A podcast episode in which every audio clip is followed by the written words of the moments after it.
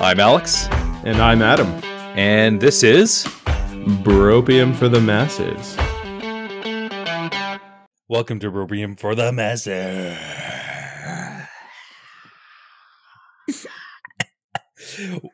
no, seriously, welcome everybody to Bropium for the Masses. My name's Alex, and this is my sexy co-host, Adam. Weird, Say hi to weird thing to say about your brother, but yeah, that's fine. I mean, Actually- weird thing to say about your brother. Uh, can I Yeah, can only do is it. Batman? I'm sorry. uh, oh, I'm trying to think of how to. Injustice. Yeah, it's, it's like you have to say one word to start yourself talking like that. Do you know what I mean? It, it's for me, it's Yeah. like swear to me. Like it's Swear not to me. swear to me. Yeah, it just. have, you, seen that TikTok of that kid who, who sneaks up on his mom and like chokes her? Oh okay, so- no. oh man. Oh it's i don't even want to ruin it for you but i'm going to. Um it's like this mother and she's like the, there's a camera like in her face and you see he's in the background in like a batman suit and she's like uh she's like timmy what what do you want on your sandwich? And and then he comes up and he just like grabs her from behind and chokes her and he's like i don't know he says something like injustice and he takes her away. It's like i don't know. It makes no sense but it's uh, it's very good yeah uh, or Bat Dad. Uh, That's another great one, man. If you haven't, Bat Dad's yeah, great. Yeah, Bat Dad's really Bat good. Dad. Yeah, I like that guy. Yeah. There's also another guy who tucks his lip up under the Batman mask, and he has like this like buck tooth the kind of thing, Like the, the Kyle Yeah, front teeth. and it's just literally him doing. uh It's that what's that song? Something in the way. You know that song that's been on. Yeah. Yeah, that's it. Mm, Like the one from The Watchmen. Yeah. That's exactly what it is. Yeah, I, I don't know why I can't remember who sings it right now, but anyway, it's that, and it's with him just like staring into the camera with his buck teeth and like doing stupid non ninja moves. It's actually it's pretty good. Yeah, Wait, I isn't that the Smashing Pumpkins? Isn't that it, that? It's kind of got it's kind Um, of got like a sad Smashing Pumpkins it- vibe to it. it has a '90s like goth kill yourself vibe to it. Yeah, I just can't. Yeah. I I mean, can't- Alex, it'll come to me later. Despite all, despite all my rage, I'm still just a rat in a cage. So That's true. know, That's it- Totally. Wow, you're. Did you? Is that accidental rhyme. who wrote you know, that? Is that? someone will say what is lost uh, can never be saved. But uh, Alex, but still, despite that- all my rage, Is that James Joyce? I'm That's still beautiful. just a rat in a cage. Thank you. Yeah. oh man. Just ta- talking '90s alt rock lyrics. They are awkward to say They are very awkward without, to say. Yeah, okay. Without without music. Alex, why, yai, yai, yeah. Superman's dead. Honestly, d- don't even shit on that man. that, that was a good song back in the day. Oh, It's- Raine! Raine had some range. I Oh, love totally, The, I'm the totally. I'm, I'm the made. I'm all about the Rain mate for his name alone. His name was Raine. Is Raine. Raine Maida. Ray made a what? Uh, we're watching Yellow Jackets, my wife and I. I don't know if you've heard of this series. Um, Kids lost in an Ontario forest.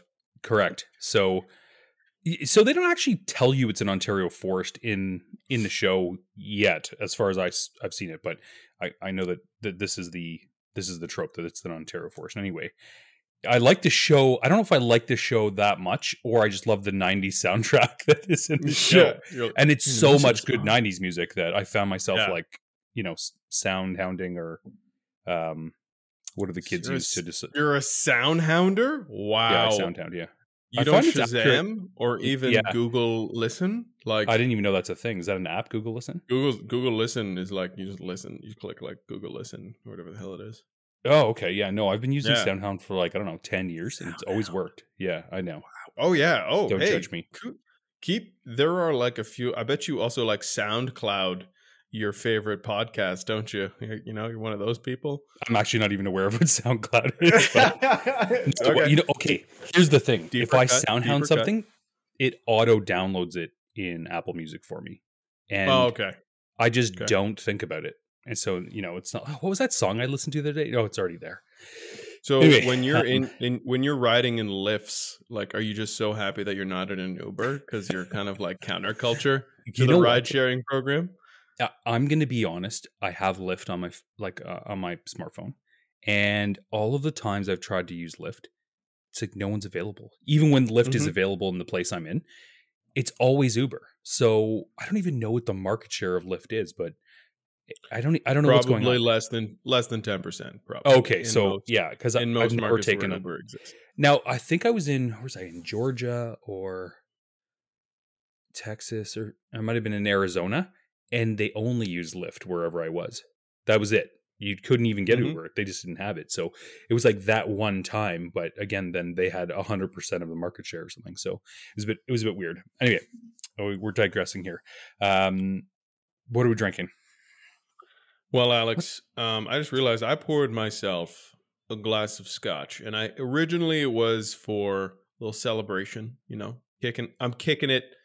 You know, cool and of the ass variety at, at my profession. So that was a, that was a weird way of saying it. So clearly, I shouldn't be drinking that. Yes, like a B O W S S, like a That's it. About. Um, but also, I'd like to do a little. I'd like to pour one out. Alex, we're another homie who's gone down.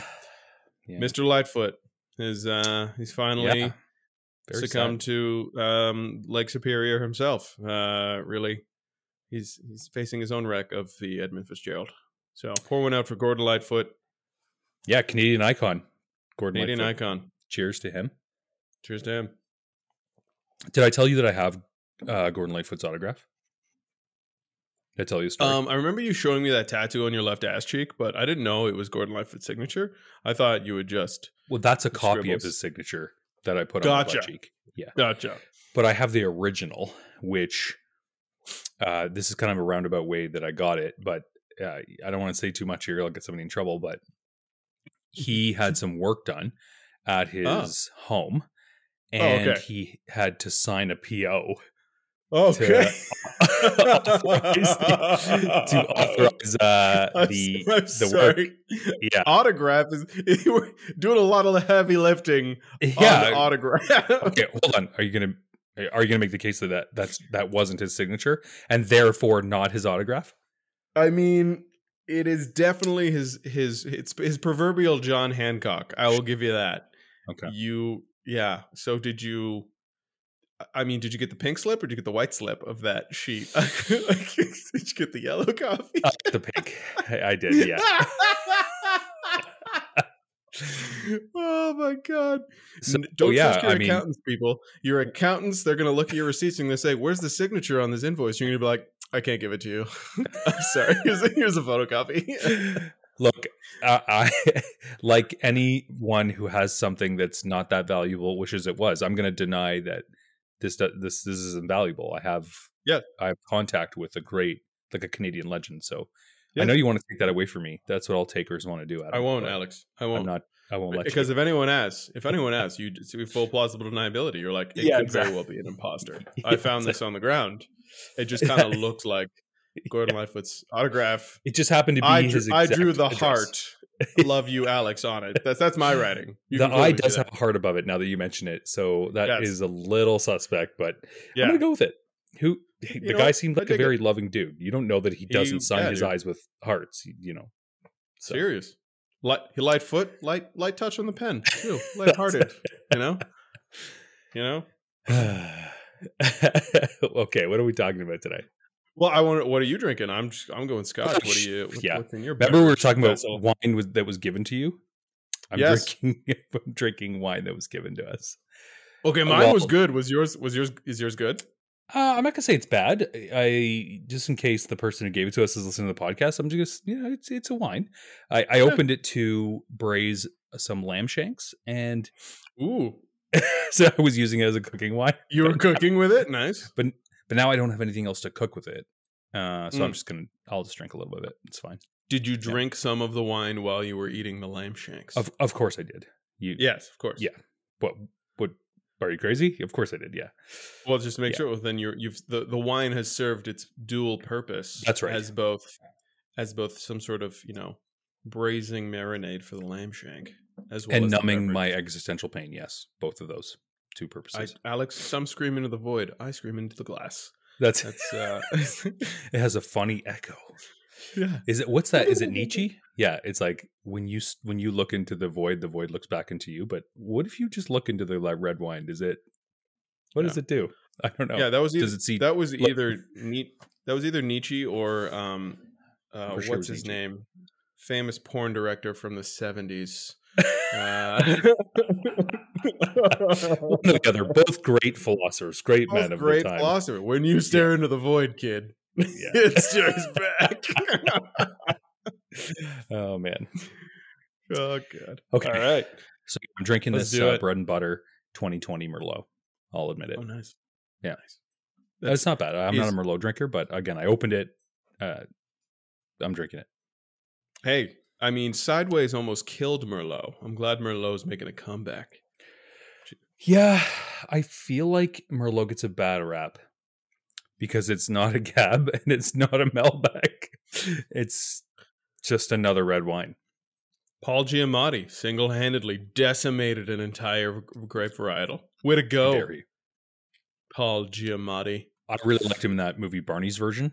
I thought he did an excellent job of playing Canadian TV producer that I, or I don't even know what he did. It doesn't matter.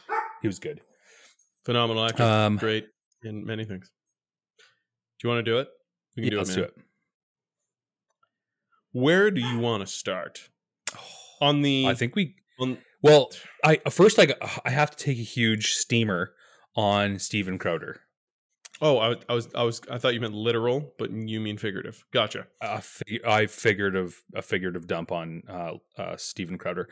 I don't know how many people know Steven Crowder. The less, the better, is what I I Mhm. would say. But uh, for people who don't know Steven Crowder, he's a Canadian podcast host who's gained a lot of traction in the U.S. with the, the popular uh, "Change My Mind." You've probably seen memes of this online. Um, it'll be like, "There's two genders. Change my mind." The joke of it is that Steven never wants his mind changed. He just wants to troll people who try. Um, and he he's actually uh, quite quite a bad um, argu- arguer debater. He's quite a bad deb- debater. He's he uses ad hominem quite a bit.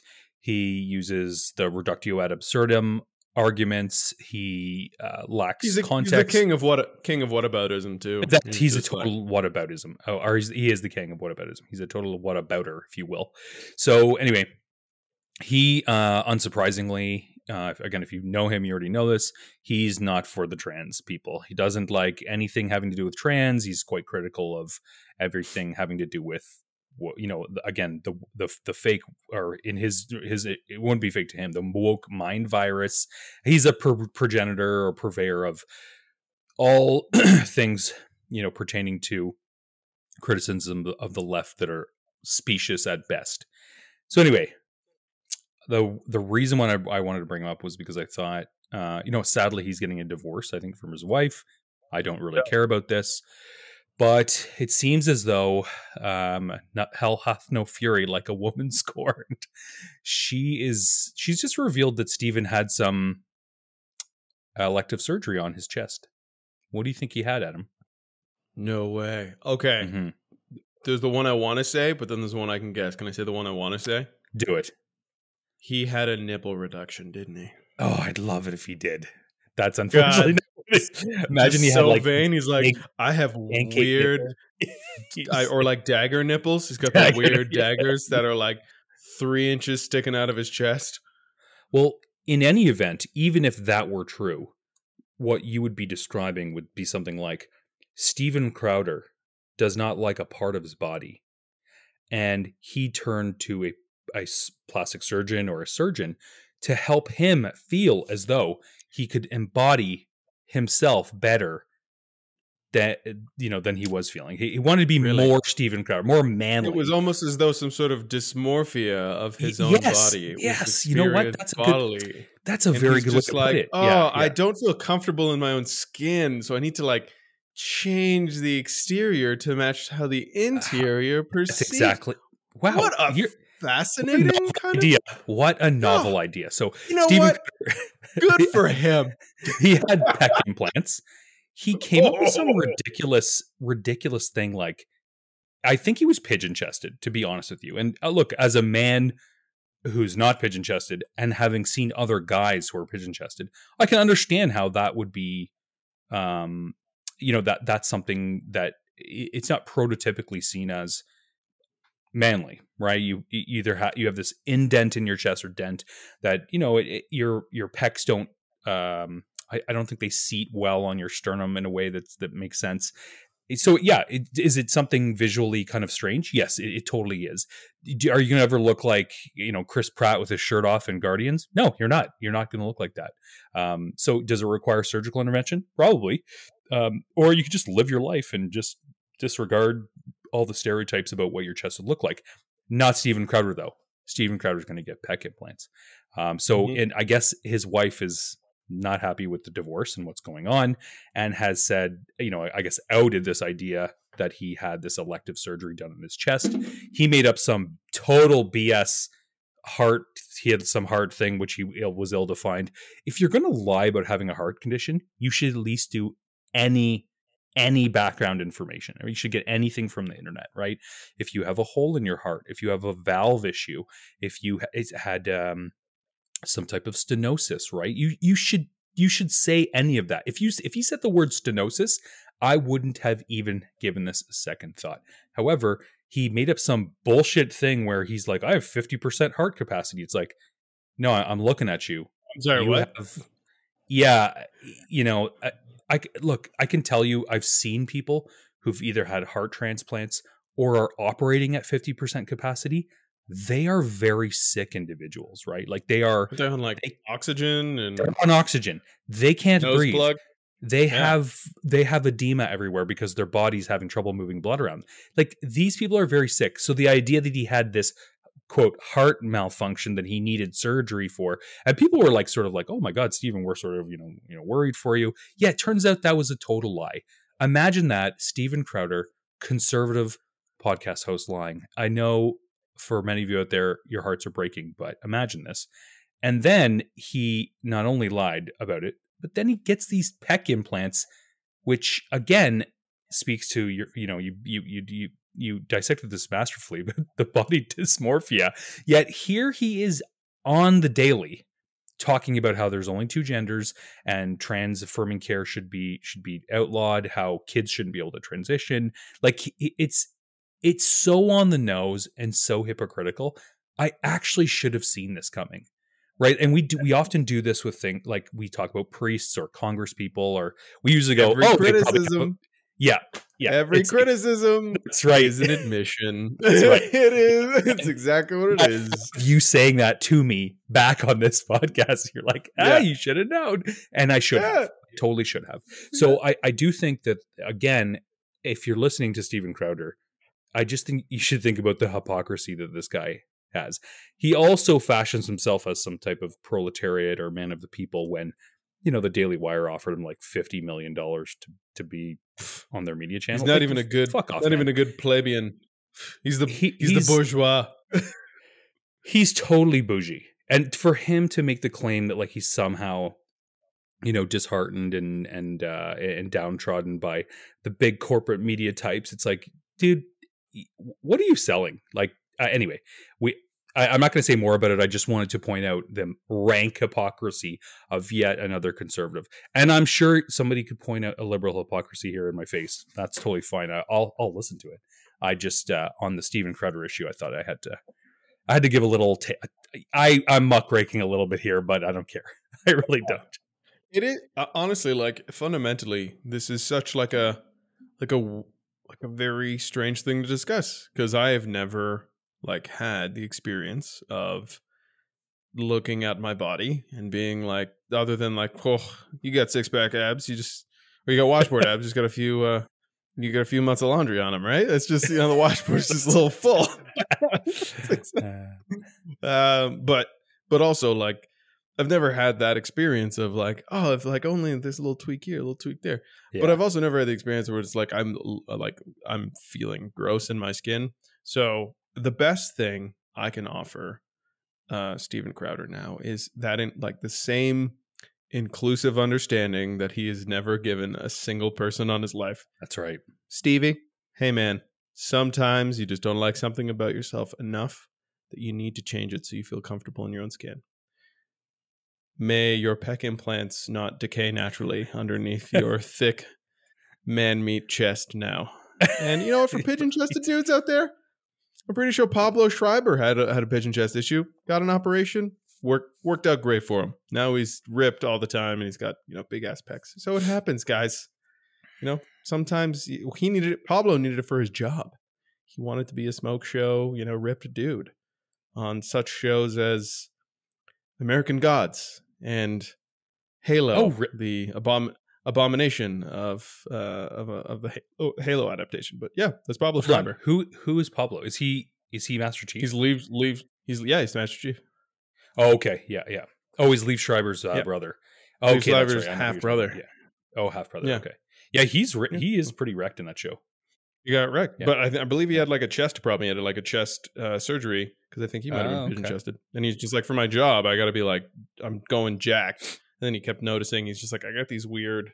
It's like my pecs don't sexily line up in the middle, and they're like, "Oh yeah, you have like a problem with your sternum." He's just like, "All right, what do I do?" They're like, "Surgery." Yeah. Have I already told you how much I disliked uh, that Halo? I Alex, I I didn't need to know that. I think the general Halo playing community knows that that was a horrible adaptation. A, I hear he takes his helmet off in the first uh, episode. Oh my god, yes. It's like take the thing that is one of the largest mysteries in the Halo universe. But you know what's funny is that I don't actually want it to be revealed. I don't want to see John Spartan's face. The idea eh, that I, I I don't want to speak for the creators of Halo, but the idea that underneath that mask it could be me. That's the whole point. The whole point is to envision yourself as the ultimate good, right? The monster who has control over himself in a way that that can do maximal good across the universe. Like the idea is that you are John Spartan. And if that idea has not come to anybody right, you know, up until this moment, like that that's the that's the basis of the Halo series, right? The fact that he took his helmet off, I we're major spoiler alert here, in like this first or second episode, I was like, I honestly was like, I think I said what the fuck out loud to myself. And I was like, how? How could you betray us like this? The people who Right, made this rightful series? nerd rage, man. Right? Sometimes nerd It also rage makes is no like, sense. whoa, whoa, whoa. This is what bothers me about the Mandalorian as well. Okay, stop taking off your helmets and carrying your helmets around. Wear your helmet. You're constantly carrying it and then doing other things and having this helmet in your hand. Don't stop taking your helmet off. I don't understand why people remove their freaking helmets. Like you're in battle, stop eat? taking it off. It- What about to eating, eat, Alex? But you're not doing anything but eating at that time. So that's a totally appropriate time to take off your helmet. Unless you're a Mandalorian and you're not even supposed to take your helmet off, even to eat. You're supposed to go alone where no one can see you and eat quickly and come back. So This- just this, this is- whole this is the way. This is the way.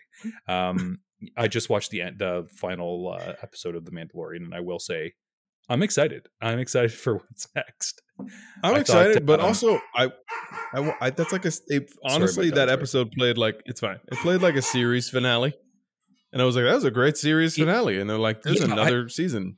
Oh, there is. Oh, I thought that was the series finale. Okay, well, I'm in the dark No, here. Clearly, I'm pretty sure there's another season.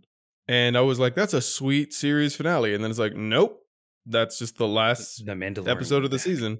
Yeah, and I'm like, oh, because it played like it played perfectly. Like yeah. I'm like, this is a great season finale or series finale. But nope, I think Disney's gonna get one more out of them. Interesting. Okay. Well, you know what? Can't be bad. I mean, people love that show. But anyway, I don't know how we diverted onto the Mandalorian here from. Nerd, nerd forever. rage. That's it. Just- Nerd rage. yeah. um, what else is it? So I feel like we I beat that up. I just want to get that out. The other thing I wanted to briefly touch on was um, today, as we're recording this, uh, it's Monday, May the eighth. The May- May the hate be with you. Uh, May it doesn't work hate as be well. with you. No. Um, the Conservative government in Ontario has just passed our very first uh, privatization law, Bill 60, which will allow uh, private surgery clinics to begin opening up in Ontario. And I, I feel like I've been the canary in the coal mine in so many like so many ways on this podcast for people who are in like non-medicine and I I think I'm going to do it again to say I, I don't agree with this. I think that this is actually a recipe for disaster. I think we've been talking about the public system, how it's going to lose qualified people to the private system. Um, now, I, I, I'm futurescaping here, so I don't want to say too much about it, but I will say that this is a dark day for Ontario. I think that the other provinces who have tried this, Quebec and BC being two of the larger ones, they they're they're backtracking on this. They found it's totally ruined their systems in some way, shape, or form, and they are now coming back to more investments in public care. So I think this is uh this is probably one of the worst policies among a string of very bad policies that the conservative government have wrought on the people of Ontario. Having only 40% of the entire province's support, somehow they're making all the laws. It doesn't make any sense. Well, blame We've Trudeau for this before. yeah, yeah, but basically. The the uh, one more turd in the outhouse, Alex, is still just a pile of shit. Unfortunately, it's a bigger pile of shit than before, but just one more turd. Just one more yeah. turd of a policy. So we'll I, to the, see how this rolls out, and I'm sure we're gonna have more I to wanna, say on it. I want to ask you though. I want to ask you, how do you contend with the counter argument? One private surgery, like filled, is one extra bed in the hospital. That is, um, I'm not even sure how you make that leap. Mm-hmm because it's like, could, oh, you you didn't you didn't have to go to the hospital to get your surgery done, so you went to a private clinic, and look, you've opened up a hospital bed. Because that's the argument okay. that they're going to pitch. Yeah, but you're that would be making okay. So okay, uh, let's just we'll do a little five minute breakdown here. Okay, that means that down. the surgery someone was waiting for, for some reason, in your example, they're waiting in the hospital for someone for their surgery.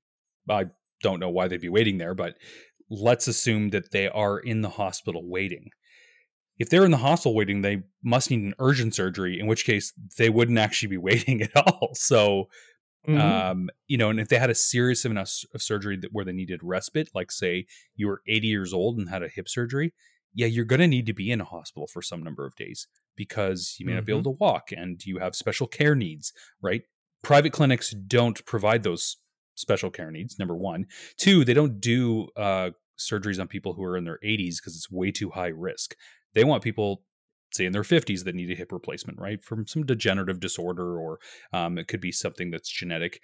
They want you in and out of there in a day. They don't want to be sit paying people to pay, care for you. That's not the way private surgery clinics are.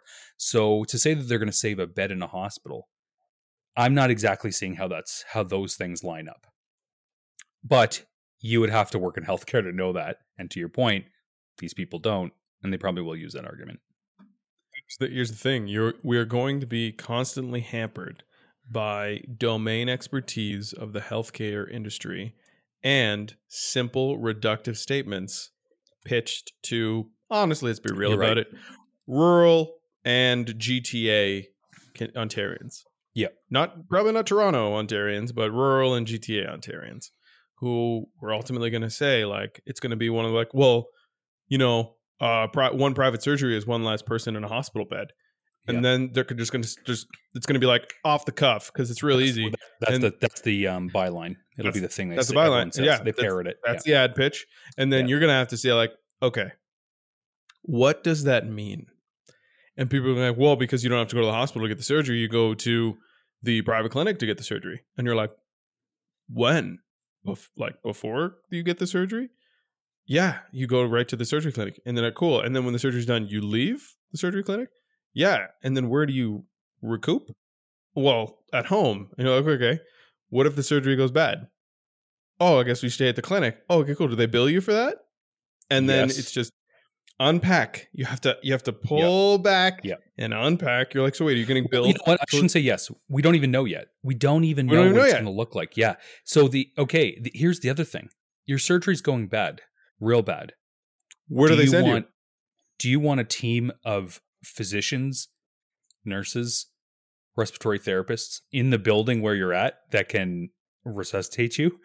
Or do you want to be in a private clinic where you have an anesthetist who probably hasn't taken any advanced care life support courses in some time, has all the drugs beside him, but you know, somebody's going to do CPR on you. Like like I'm just I if you were having a high risk surgery, you're not going to be in a private clinic you would be in the hospital. We're, we are talking about people who are going to get like again, these are hernia surgeries. You know, these are things that that that maybe were already being done.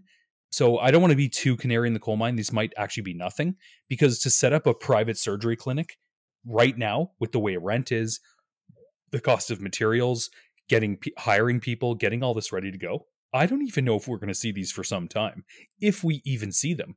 Because I'll tell you, the juice just may not be worth the squeeze sometimes here, especially if OHIP's paying. Because if OHIP was paying so Ontario Health Insurance Plan, if it was paying so much, why are family doctors struggling with their practices to make money?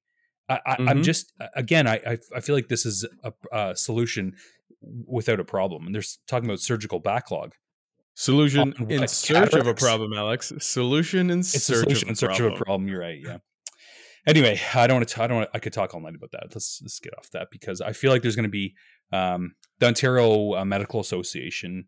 Uh, I heard somebody's filing a legal challenge against it because it'll essentially create a system where you'll get a bunch of docs leaving the private system or the public system and hospitals are very worried about this, right? Like, if you can't meet your operating budgets because you don't have a physician who turns patients through your, your hospital, what are you going to do? You're going to close your doors. Right? I mean, that's just it. Like, you know, we've already had something like 139 hospital department closures in the province in the last like two years. That it's like a record amount. It's huge. Anyway, and that's just because they don't have the staff to stack them. Correct. Yes. Yeah, so this is really a staffing shortage. So I, I I don't know what opening up more clinics does. Creates more opportunities for staff to go elsewhere, which yes. exacerbates your staffing shortage. So yes. I, again, it doesn't make any sense to me. And again, it's private healthcare, which I'm totally, uh, I'm totally in in many ways against. But I, and just before we end on this, though, this is kind of the fascinating slow crawl towards yep. dismantling something that needs maybe needed more funding and need to be optimized, but they're saying we will make sure this breaks so that our private solution can come in, and th- totally. and this is what it looks like. Because yeah. then it's, it's just yeah, it's just oh we'll we'll handle all cataract surgeries privately, but what that really means is if you can afford private cataract surgery, you will be able to you'll you'll get the fast lane to this private surgery, and boom, yep. you got it. It is done. And then ultimately, they're going to say, look at how efficient we are. We should have more surgeries like this. Then the public staff then realizes, oh man, God, if I only have to deal with like wealthy people, then I can just like work eight hours a day and boom, go home and like. And that's it, right? Week. You can work Monday to Thursday, three day weekends, never work a night yeah, shift again. You make double the pay. No, you have no pension or benefits, but oh well uh, it, that is going to be an allure for many people. It ju- it already yeah. is in terms of agency. Nursing. It already is. So Which, I, I, just uh, I want of, we need qualified of, people everywhere, particular yeah. in the private system. So our public system, sorry, and we need to pay them appropriately, which the Ford government will not do. So, mm-hmm. um, yeah, we'll see what happens. This is classic. We give them a new incentive model that's short term gains. Sweet, we're gonna pay you. We're gonna pay you nearly double your salary. That's about it, though. Yeah. As a 26 year old nurse who's probably been sweared at a few times at the hospital, or as like you know a doc who's just like tired of night shift, maybe they're like, you know what? Yeah, I'm gonna go this route. This this seems easier. And then boom, you that's the the the gap, the void, the void occurs in the public system, and then you scramble and then you're, well, again, like, we, okay, we we're going to talk about this, but I, I want to overlay this in a way that maybe you could comment a bit more that I've been thinking about lately. Have you heard of quiet quitting? You have that that yeah. bullshit CEO spiel on just like, oh yeah, they're not working, so yeah. So when you said this 26 year old nurse, which what I've been thinking about lately too, which is more problematic, is that um, quiet quitting amongst that age group, right? Um, uh, uh, amongst the Gen Zers, they're they're doing a lot more of that, right? They again, we've talked about how they were sold this lie about get an education, get a job, you'll get a house, and work hard, right? It's like turns out no, employers don't care about your work. So you have a lot of these quiet quitters, and th- those people who are like who nurses that show up just to do their job because they're just sick of everything and they're not giving they don't want to give 100% of themselves like they don't care about their patients they're just there for the paycheck they're all the ones who are going to leave right? Like they're they've already quietly quit at their hospital at their place of employment. They're ripe for the picking to do two three hours of work a day at a surgical clinic and go home. Like i i think there's an the when you overlay quiet quitting on top of this pub uh, privatization bill, I think you will see a lot of people move. Unfortunately, though, they're not the qual- ones qualified to go into those private clinics. You know, the older nurses who, who have more Isn't- experience are. Isn't that funny though? Like you're saying, because I think the concept of quiet quitting is actually a a failure of the systems themselves, and not a failure of the person. So, oh, I agree with you. Yeah, yeah. yeah. So so as a failure of the system, because it's been underfunded, and the environments are made have been made eminently more hostile. Yeah. You you have a, a young worker of the next generation of workers who's saying, "Why would I even? Like, why the hell should I?"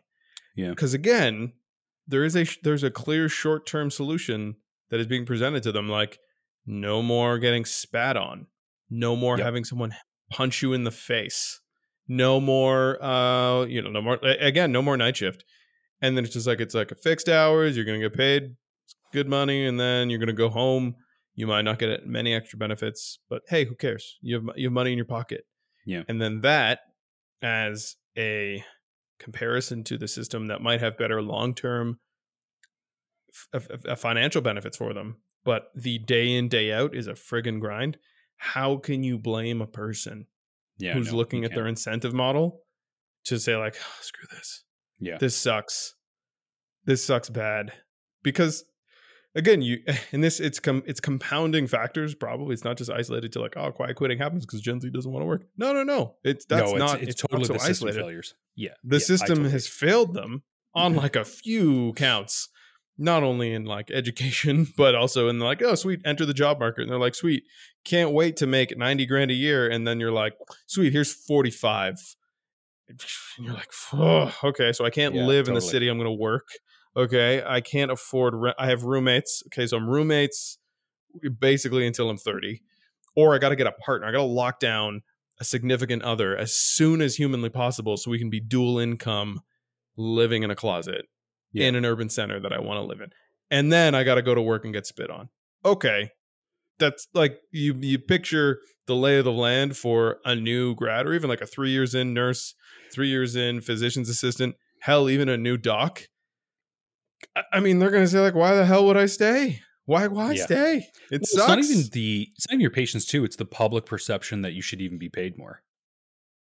Like for some reason, Which is- everyone's okay with a plumber making one understand hundred yeah. a year, but not a nurse for some reason. And I do But think not a there's an, when you overlay that most nurses are women by by probably a, a, a three to th- you know three quarters of all nurses. I bet you. I don't even know what the stats are, but uh, they're all women.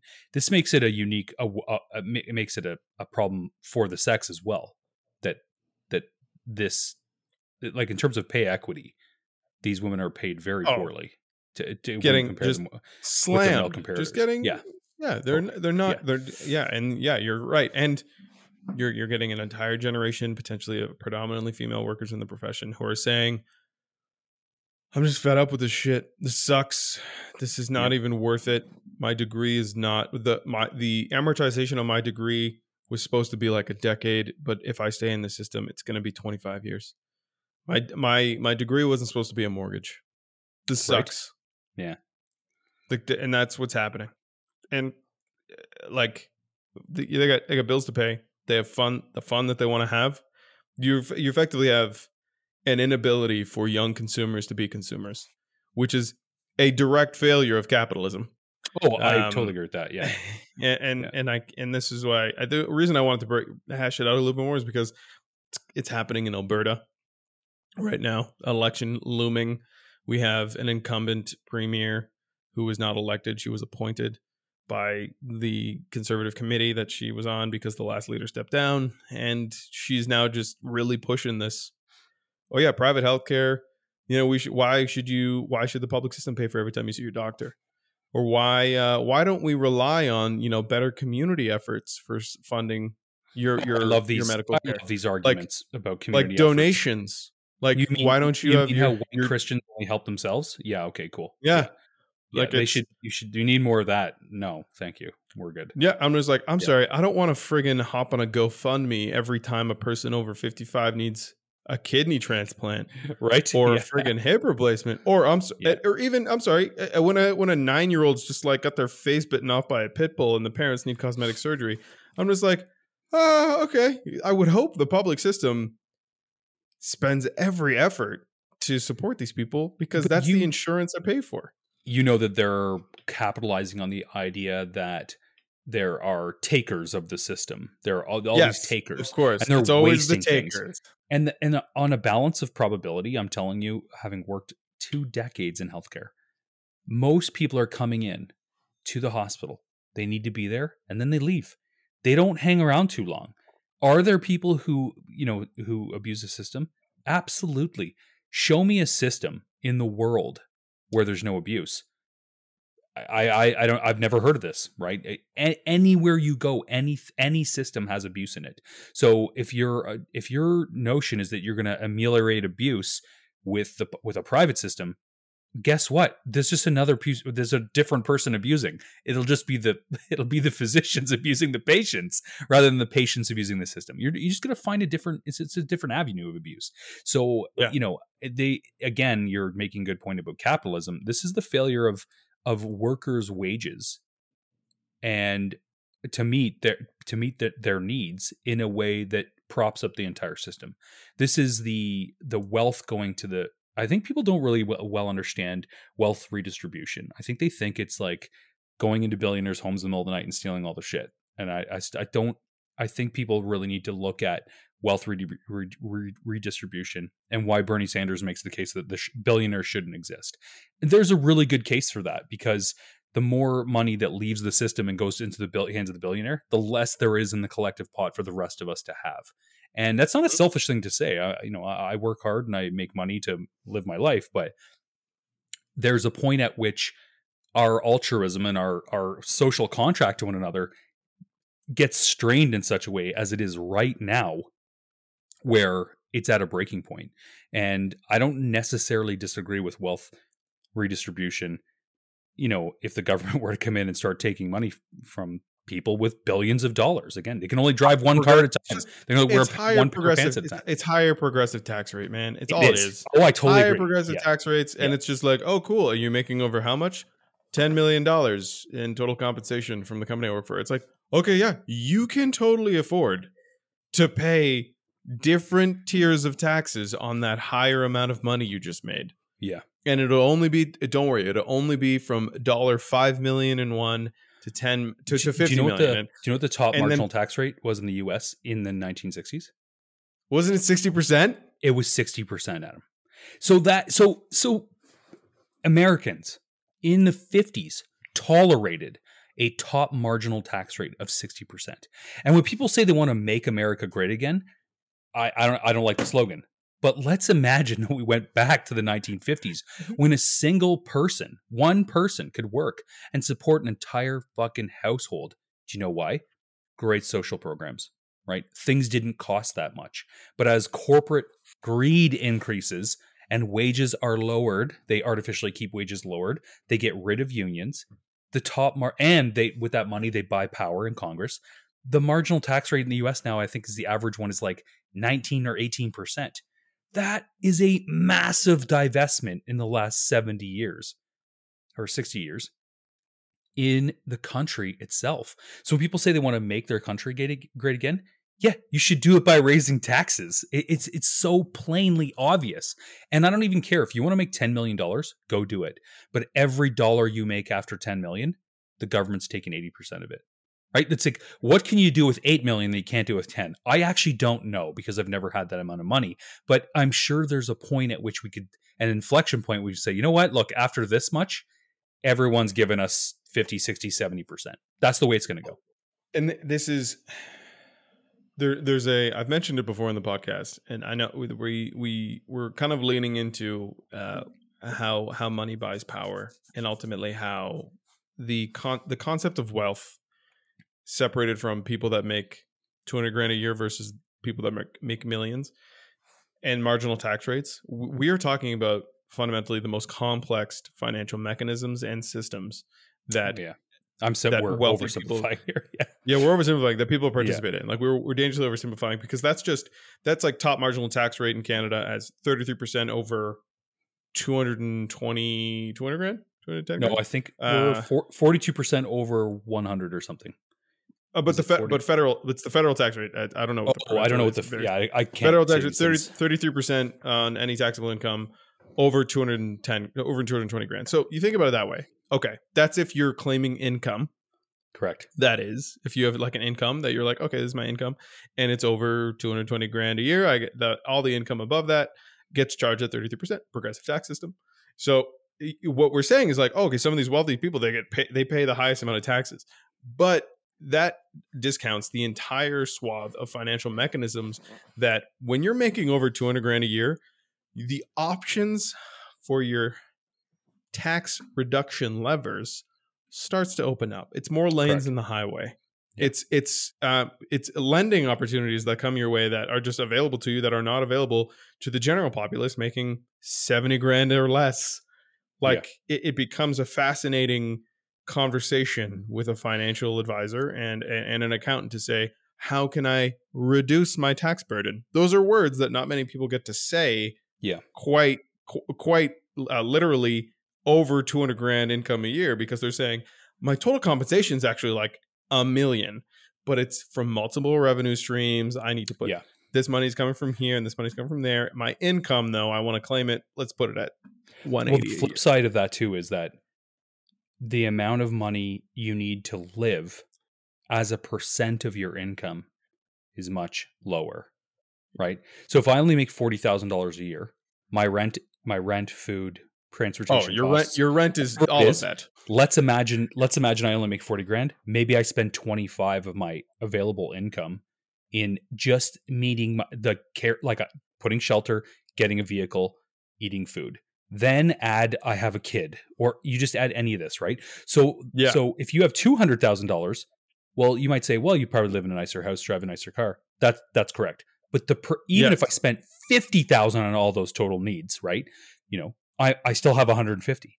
So as a percent, your your your living costs as a percent of your overall wage. If you have a million dollars, your living costs are still probably closer to fifty thousand. So now you're Yeah. keeping nine hundred and fifty thousand. So you can you can game this math out in a way that's like, no, no, the the, the less you make, the the larger percent of your income is just eaten up by just trying to live in the world we live in. I just Right, so- Maslow's two to three parts of the pyramid in his hierarchy, hierarchy of needs. totally, yeah. Yeah, this is Yeah, Maslow. like shout out Food, yeah, yeah. shelter.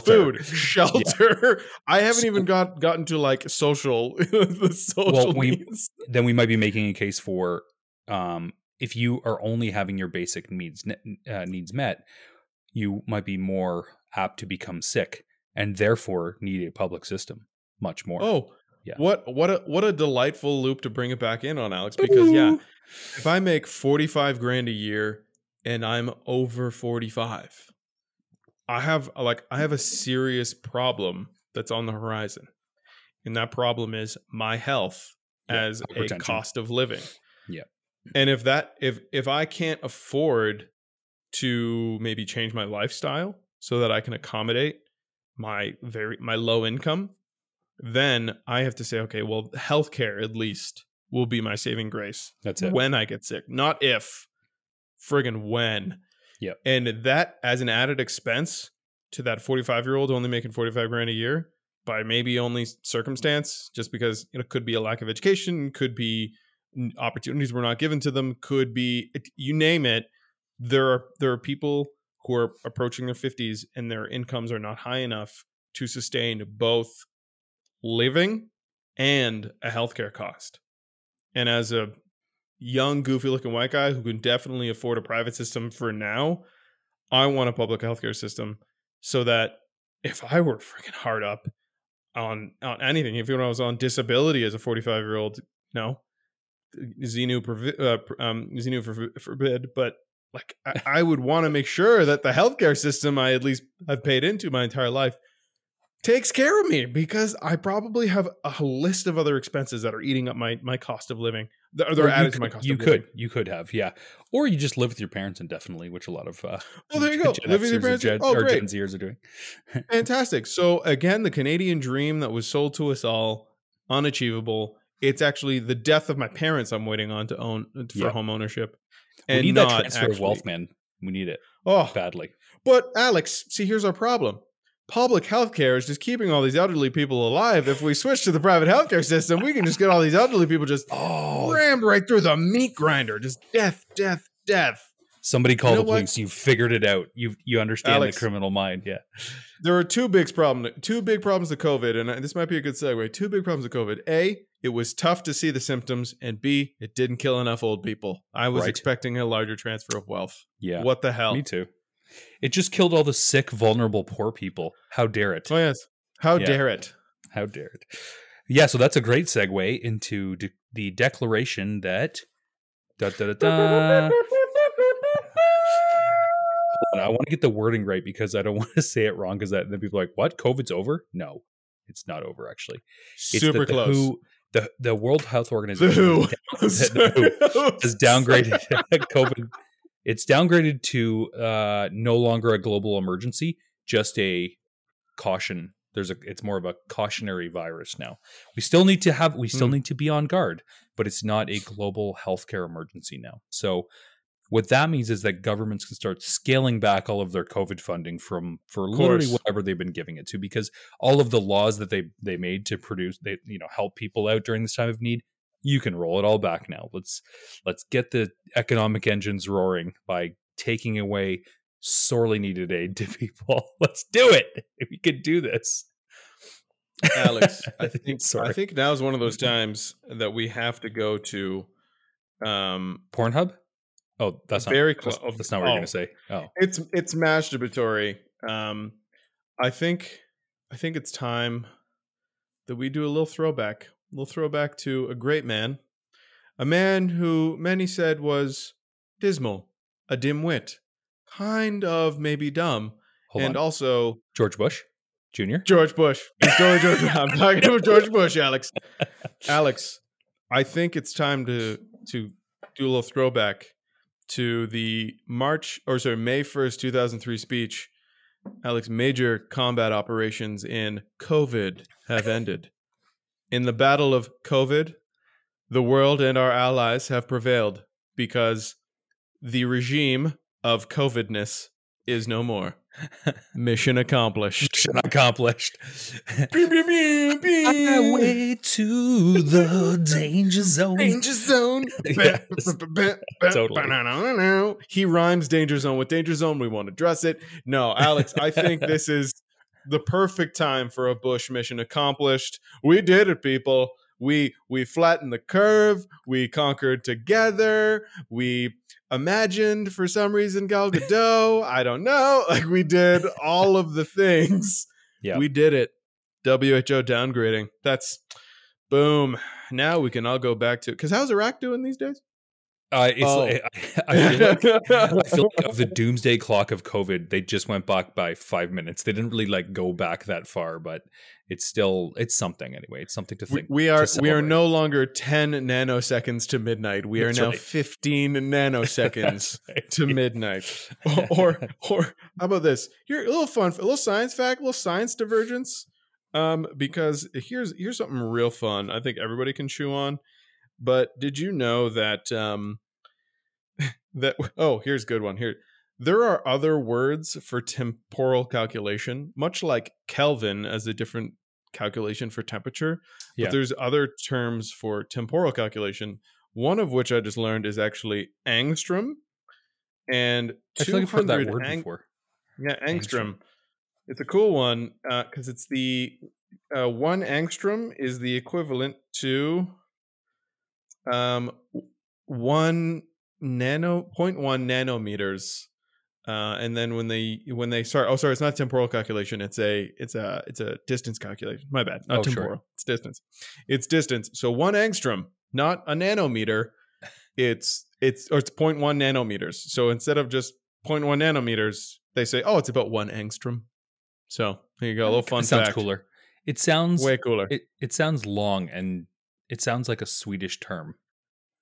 Yeah, named after William Beauregard Angstrom, who oh my god, it is Swedish. Um, Oh, there you I, go. I was totally kidding. Willi, I'm not even. I didn't know it was. So I was totally kidding. It's by Anders Jonas Angstrom. Um, but yeah, it's definitely Swedish. oh my god, I called that one. Jesus. Wowzers! Yeah, That's so good. it's uh, there you go. A little fun fact. You learn learning a lot. COVID is defeated. You have a new unit of length that you can go out and tell your friends, uh, listeners. Like can, if, if can now- today, if today isn't a can now- victory, a GI Joe victory, then I don't know what it is. I can also measure my micro penis in angstroms now. You can. Because- hey, Alex. Alex. Ten- Ten thousand angstrom is a pretty. right by mine. 10,000 Yo, how big is yours? Man, I got 10,000 angstroms between my legs. and you're like, X- Yeah. All right, hold on. So what? I feel like that should be the name in- of a band. Like Die Antwerp. 10,000 The angstroms. Yeah, ten thou- Oh, oh, I'm sorry. Actually, so angstroms are so small, it would actually be seven point six two to the exponent eight. Uh, that's how big my wiener. That doesn't roll off the tongue like Doesn't 10,000 really- angstroms.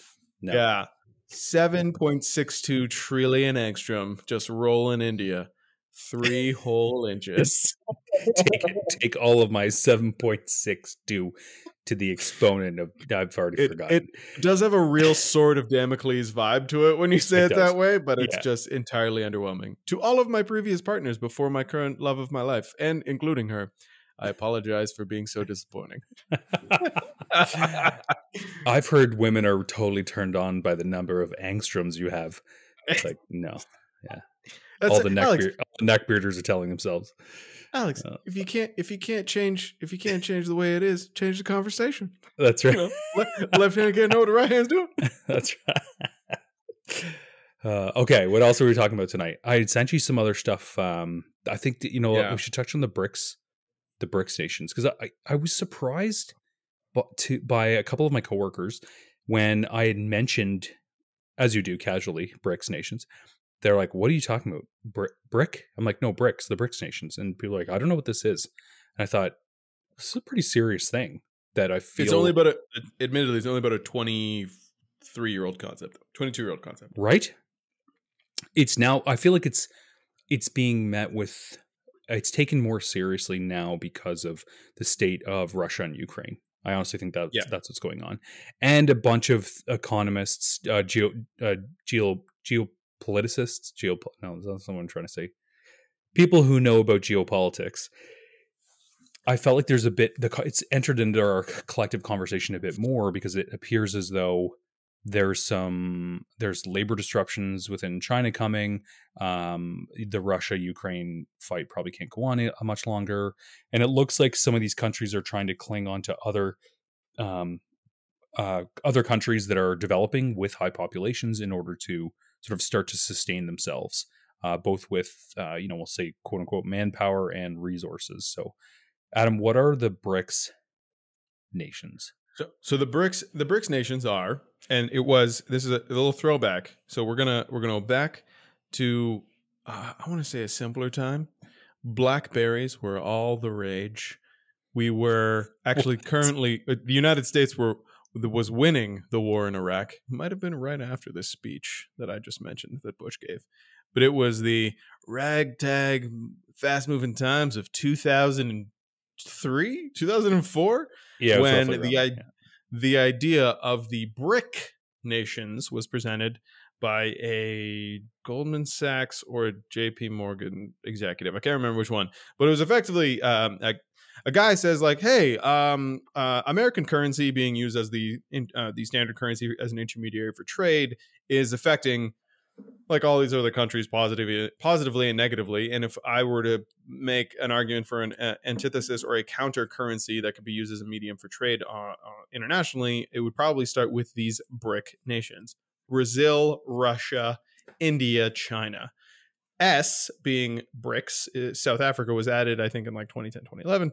Yeah.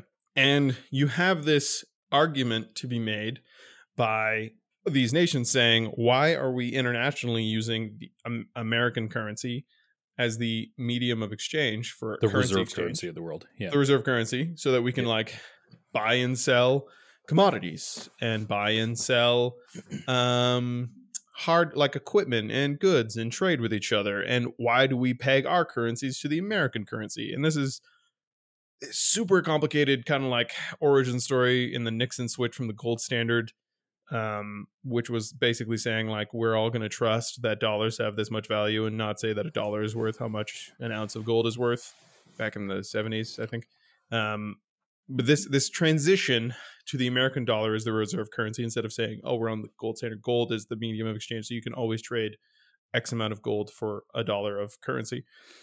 Made um, the United States currency kind of this medium of exchange across the planet because people were starting. People have to trust that the value of the money that they're using is worth the value of the goods that they are buying, and Correct. the United States stepped in to say, "Tell you what."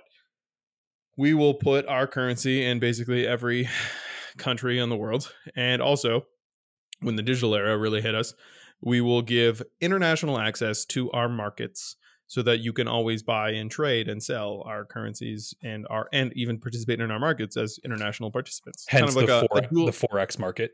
Yeah, you yeah, forex market. You yeah. even have international companies pegging the value of their um, uh, their trades to the fluctuations in the American dollar and how much a cur- or how much like a share in a corporation is worth is pegged based on the American dollar, and then they say we will then translate that into our local currency, whatever that may be, based on an American yeah. dollar president.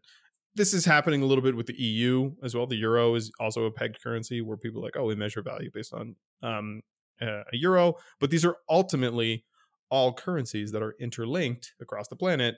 But all, but really, because of its the depths of its markets because of the reliability of its um, uh, of its being prevalent throughout the, the world, the U.S. dollar being the reserve currency and the medium of exchange that international goods are bought and sold, has just made kind of a kind of an incumbent play for being the most reliable for like a ton of factors. We're probably going to touch on like two but it's like it's not just like oh yeah the U- us military power is in petrodollar reliable that's not the only reason it is really a multi like a leviathan of reasons for market accessibility transparency of ownership of the like who the, where their money is and who owns it and who has it like it's it's a whole bunch of shit and then we're going to touch on like why a BRICS dollar or a BRICS medium of exchange would be interesting but maybe foolhardy to be honest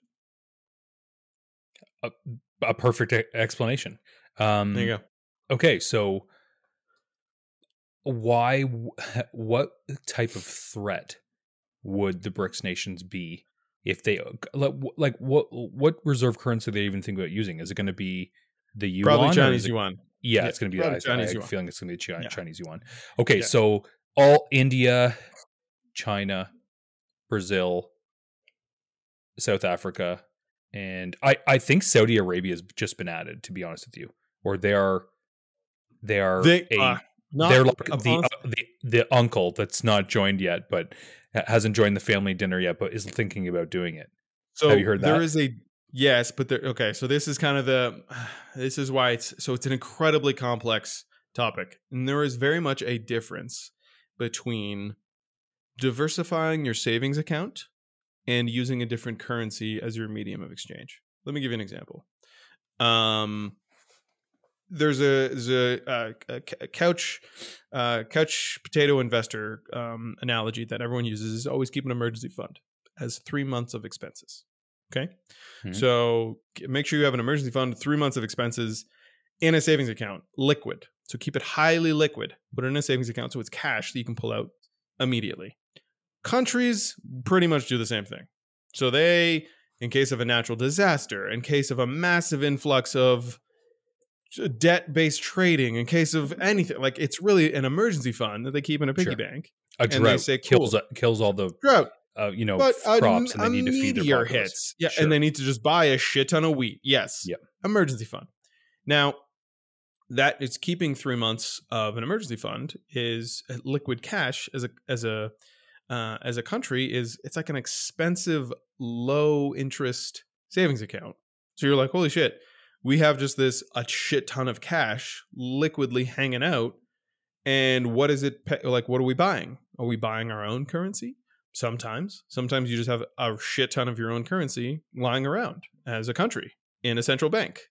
And then what central banks started to realize was they're like, oh, well, what if we buy like a shit ton of USD since it's kind of the world reserve cur- currency? And they buy a shit ton of USD. And then just because there's a certain amount of currency that you buy where you start to see minimal return on your your natural investment for holding that currency just based on the interest you're getting paid on it. So you start diversifying your savings account instead of saying I'm going to have my savings account and my central bank of my country in just US dollars in my local currency. I'm going to start buying other currencies.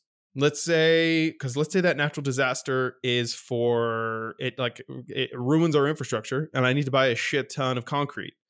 I'm going to buy uh, maybe US dollars or maybe Chinese dollars. Well, you want a currency where you can get the best value for your money. The best value for my money. Yeah, exactly. Well, if you need steel, yeah. you want to buy the best steel, you come to Canada, obviously. But so you want to have, not that you would have. Yeah, and then I can buy it with all this Canadian, all these Canadian dollars that I have lying around, and I have to yeah. don't have to. I a don't have to pay for a transfer fee or, or a remit or um, or uh, a clearing fee for transferring my currency from currency A to currency B.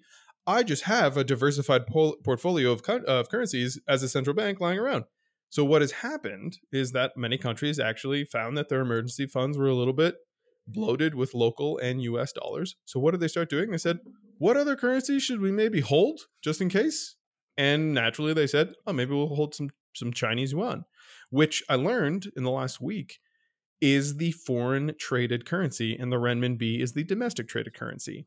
And oh, this okay. is the biggest yeah, this is the biggest problem with maybe why Chinese yuan will never take off as the reserve currency is because there's only one US dollar. It is used domestically in the US and it's used internationally as a medium of trade, meaning the US does not have complete control over that US dollar, which is both good and bad they have ways that they can affect the value of the US dollar with fiscal policy and monetary policy, oftentimes interest rates. But that's just what we're seeing recently. But what they ultimately don't have is saying, no, we will flood the United States with this many US dollars and it's going to be worth this much. We promise you that. They can't do that. It's actually based on an open market valuation that all countries participate in.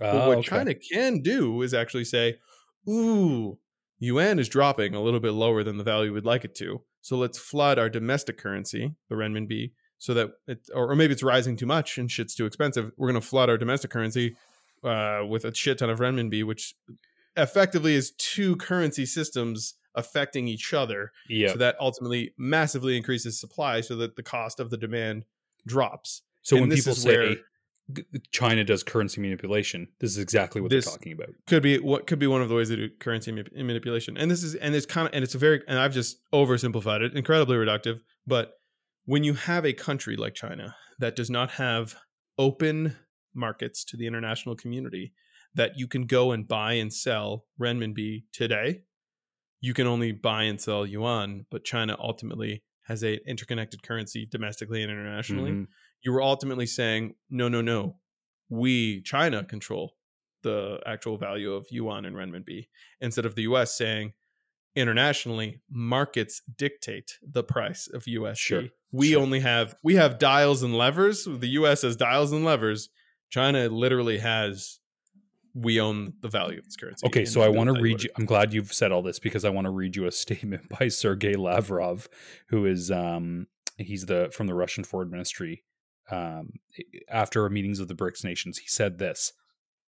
He stressed the need for joint efforts to counter destructive actions aimed at destroying the established security architecture being undertaken in line with the Western countries' neo colonial policies. Ah. it's like the biggest fucking word salad. But so I thought of this in two ways. Or, no, maybe the simplest way I thought of is they see us the way we see them. Right? They they see uh, our international trade, globalization, right? The use of the use of the USD as sort of a stabilizing monetary mechanism within the world. They see that as oppressive, right? Because they can't, because they, because the Russians are like the sanctions against them are so bad. They feel yes. like we're oppressing them, whereas we feel like their behavior is oppressive to other countries. So To- we're yeah. really we're just two sides of the same coin in a lot. And from their perspective, we're two sides of the Which- same. same Which coin. funny little, little tidbit, little ti- in the Russian case, uh, EU sanctions against Russia were like five times as bad as American sanctions against Russia. So, But little, little, somehow- little fun yeah. tidbit. But, somehow but they're yeah, taking, taking aim at the at Western country. Well, you know what? The West is Europe as well. So the West is yeah. anyway, I thought this was interesting because, and I thought we should talk about it a little bit, and maybe people should have a cursory understanding about it because would it not shift the power dynamics of the world towards these countries where they have a massive amount of labor, right? Like we we export a lot of things to China, Mexico, and India to be made because we don't have the labor force. These countries, Brazil, China, India, maybe not as much Russia, um, and certainly may, may, to some to some degree South Africa. They have a lot of natural resources and they have a ton, a massive labor force. Should we be nervous, like as a as Western countries, that this is going to be that maybe the the world could have a reserve currency that is the yuan, and we would lose some. You know, let's say that democracy is spread like by the pen and the sword, but to some extent, our influence, dem- democratic influence, is influenced a little bit by the USD. Would that be a fair Well, thing to say? Yeah, but that is And the pen. Like there, that is the pen. I, That's I right. have to, Yes. that is definitely the pen. so by And- taking away our pen, doesn't it just make us Russia and them the US? Like, doesn't it just reverse the roles? So so yes, if if you are not at war. To think about, or yes, if you're not in a uh, like kind of in a let's say you're trying to impose your will on other countries. So okay, that's where you're we're, going to we're lose. not a- trying to do that. I'm I'm just making a point about the reversal of the reversal of sort of our sta- status in the world. Western, the West being the vanguards for democracy, free speech. You know, um, we're all first world countries, and now these ostensibly second, th- some are third. I would argue South Africa might be a, th- yeah, I don't know. I guess, I guess it's a second world country, but that they're when they band together, do they push us out of the marketplace? Do they start dictating? Mm, no. yeah, okay. So no, there's okay. so here's here when I say so this is so this is incredibly complex. I'm going to try to I'm going to I'm going to dance around a Make few it things. simpler for all the mouth breathers in our and myself. Well, no, I, hey, for podcast. myself, for myself. So this, the one of the incredible challenges is making this digestible enough so that it's at least accessible for the listener to go and research on their own. Because to our listeners, I, I can promise you, everything I'm saying is only one one hundredth correct, and what we're talking about is some of the most complex financial mechanisms on the planet through which the vehicles of global trade are driven, enacted, halted, and affected. Like we we are talking about people buying corn futures. We are talking about the price of oil on a given hour of the day. We are talking about selling microchips to some countries and not others. This is the problem with discussing another world reserve currency. It's I want to go and it's actually uh, almost like it's counter um, it's a it's a counterpoint to why cryptocurrency will never work. Let me just put it out there. Why a, a, a decentralized cryptocurrency is never going to work because as a medium of exchange, it sucks and it's ultimately just a speculative gambling as a gambling investment uh, and has not proven itself anything otherwise.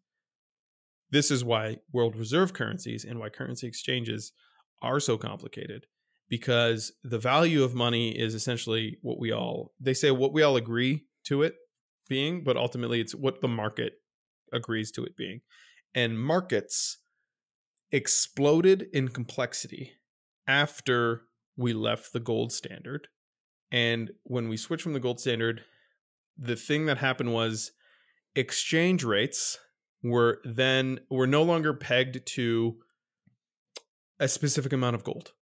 Okay? So instead of saying one Turkish dollar, one one EU dollar, one US dollar, whatever those be, are worth different amounts of gold, and which ultimately creates a ceiling, oh, kind of kind of like blockchain, creates a ceiling on the amount of dollars or sorry, amount of gold on on the planet. We have a finite amount of gold on the planet, and we're trying to contend with the fluctuating valuations of currency on the planet today and in the future. And if we keep d- keep pegging our money to what gold is, then ultimately you would need only hoard gold to have the most valuable money. Correct. Which for mediums of exchange, it it hampers the ability for financing to happen because ultimately you're saying to the developing nation, "Cool, I want to lend you a bunch of money, but how much gold do you have?" And they and they say like, "Oh, um, two bars of it," and they're like, "Oh, that's not ten thousand bars of it." Tell you what, I'm gonna need like to just own a bunch of your prop like infrastructure and then Yeah. I'll that you'll Yeah. hedge you'll hedge the money I'm going to give you in this gold backed currency to all of your infrastructure. And that creates kind of problems for domestic ownership of that country, doesn't really allow them to develop. So they have to say like, all right, fine, I guess we'll go find more gold and then you basically have gold rushes probably fluctuating and then any place that has gold becomes a gold rush to get the gold and then all that currency fluctuates based on those countries that have the gold. So the push away from the gold standard to an agreement of money based on exchange rates has a, f- a ton of consequences both positive and negative, but it also says Because couldn't you just mar- print more money? Uh, Like, it, what if Yes, everybody you- just printed more money, right? Then you but, yes, but so that creates a thing that is a much more common post gold standard era and that's called inflation. inflation. with the gold standard the money is, supply is limited so should be sorry it should be limited by the amount of gold in circulation or the gold that a country has or gold that a country can use to back up the amount of money they have you have this much gold so you can have this much money but when we are talking about future considerations, like say future development pro- projects, let's say I have a, a time horizon on the tunnel between the Swedish mountains of 15 years, but I only have gold reserves that equate to five years from now. Do I take the risk on that amount of, of money that we're going to give, you know, sorry, not Sweden, Switzerland, so that Sure. they can go and build this infrastructure plan? I don't know. Do we need to go get more gold? I guess Switzerland. So then Switzerland has to go get more gold to finance this new project that they have. It doesn't. It, it creates a, a restriction on the amount of debt financing that they could actually go after. Kind of one of those things that you're like, oh, but debt financing is what if the investment is realized over the course of several years through things like you know interest that's going to be paid on that money and you this know, is wildly complicated. it's wildly complicated, right? And you're just like, oh, you're like, wait, how do massive friggin' through the mountain railways get built pre, you know, or during the gold standard era? And you're like, oh, well, it took many financiers actually. It was financiers who came in, and that's you have a consequence of usually barons. You have barons who are financiers because they actually had all the assets or the connections. Ah, gold okay, okay. in a post gold standard era, you, you have is yes, the risk of a hyperinflationary environment, but you also have conveniently international access to markets. So any country can pay to play in primarily the US market. Kind of a funny mechanism that they created for themselves through a ton of colonialism, a little bit or a lot of bit of slavery, and ultimately a lot of bit. in classic Teddy Roosevelt big stick diplomacy and maybe overthrowing of a few governments over the last hundred years, but it became a system of trust through foreign exchange of that currency. And th- this is why you know the legacy system may not be the best system, but it's one of the, it's a really good system because it's reliable. You're Well- relying on international markets to dictate the value of things based on the U.S. dollar. It sounds like you're saying I don't have to be as worried about the BRICS nations and you know them taking over and the yuan being the reserve currency of the world just yet. It's not. It, It the is. It is. The average citizen will almost likely not notice a single thing change. We are talking about the flows of money on the order of magnitude of at least provinces and states, and if not countries. We we're talking about having new currencies in such values that are they're they're in the tens of millions, if not billions, because we're talking about currency used as a medium of exchange. And when it comes to you buying something off Amazon or you going on Alibaba and buying something and it just gets billed simple forex rate, that's not what we're talking about. That is No. not what a BRICS system is. We're talking about oil to warm the houses in 60% of Germany was cut off. Well, I think it was 40%, was cut off essentially from Russia, uh, or rather sanctioned and Russia cut it off, or a pipeline got blew up and cut it off, Mhm. whatever the conspiracy theory these days is. But effectively, half your country doesn't have the necessary oil or natural gas to heat itself. Where are you going to buy that energy now? And what medium of exchange are you going to use to buy it from that country? Sure. and I like it's not Deutschmarks. It's Nope. because Germany doesn't trade in Deutschmarks anymore, and it's maybe euros. But ultimately, if the receiving country would like to export their commodities or their natural resources and use the U.S. dollar, they're going to ask for U.S. dollars, Saudi Arabia, and Yeah. they're going to say we would like to get paid in USD. It's a more stable currency given the Yeah. situation in the EU right now because there's a war right next door.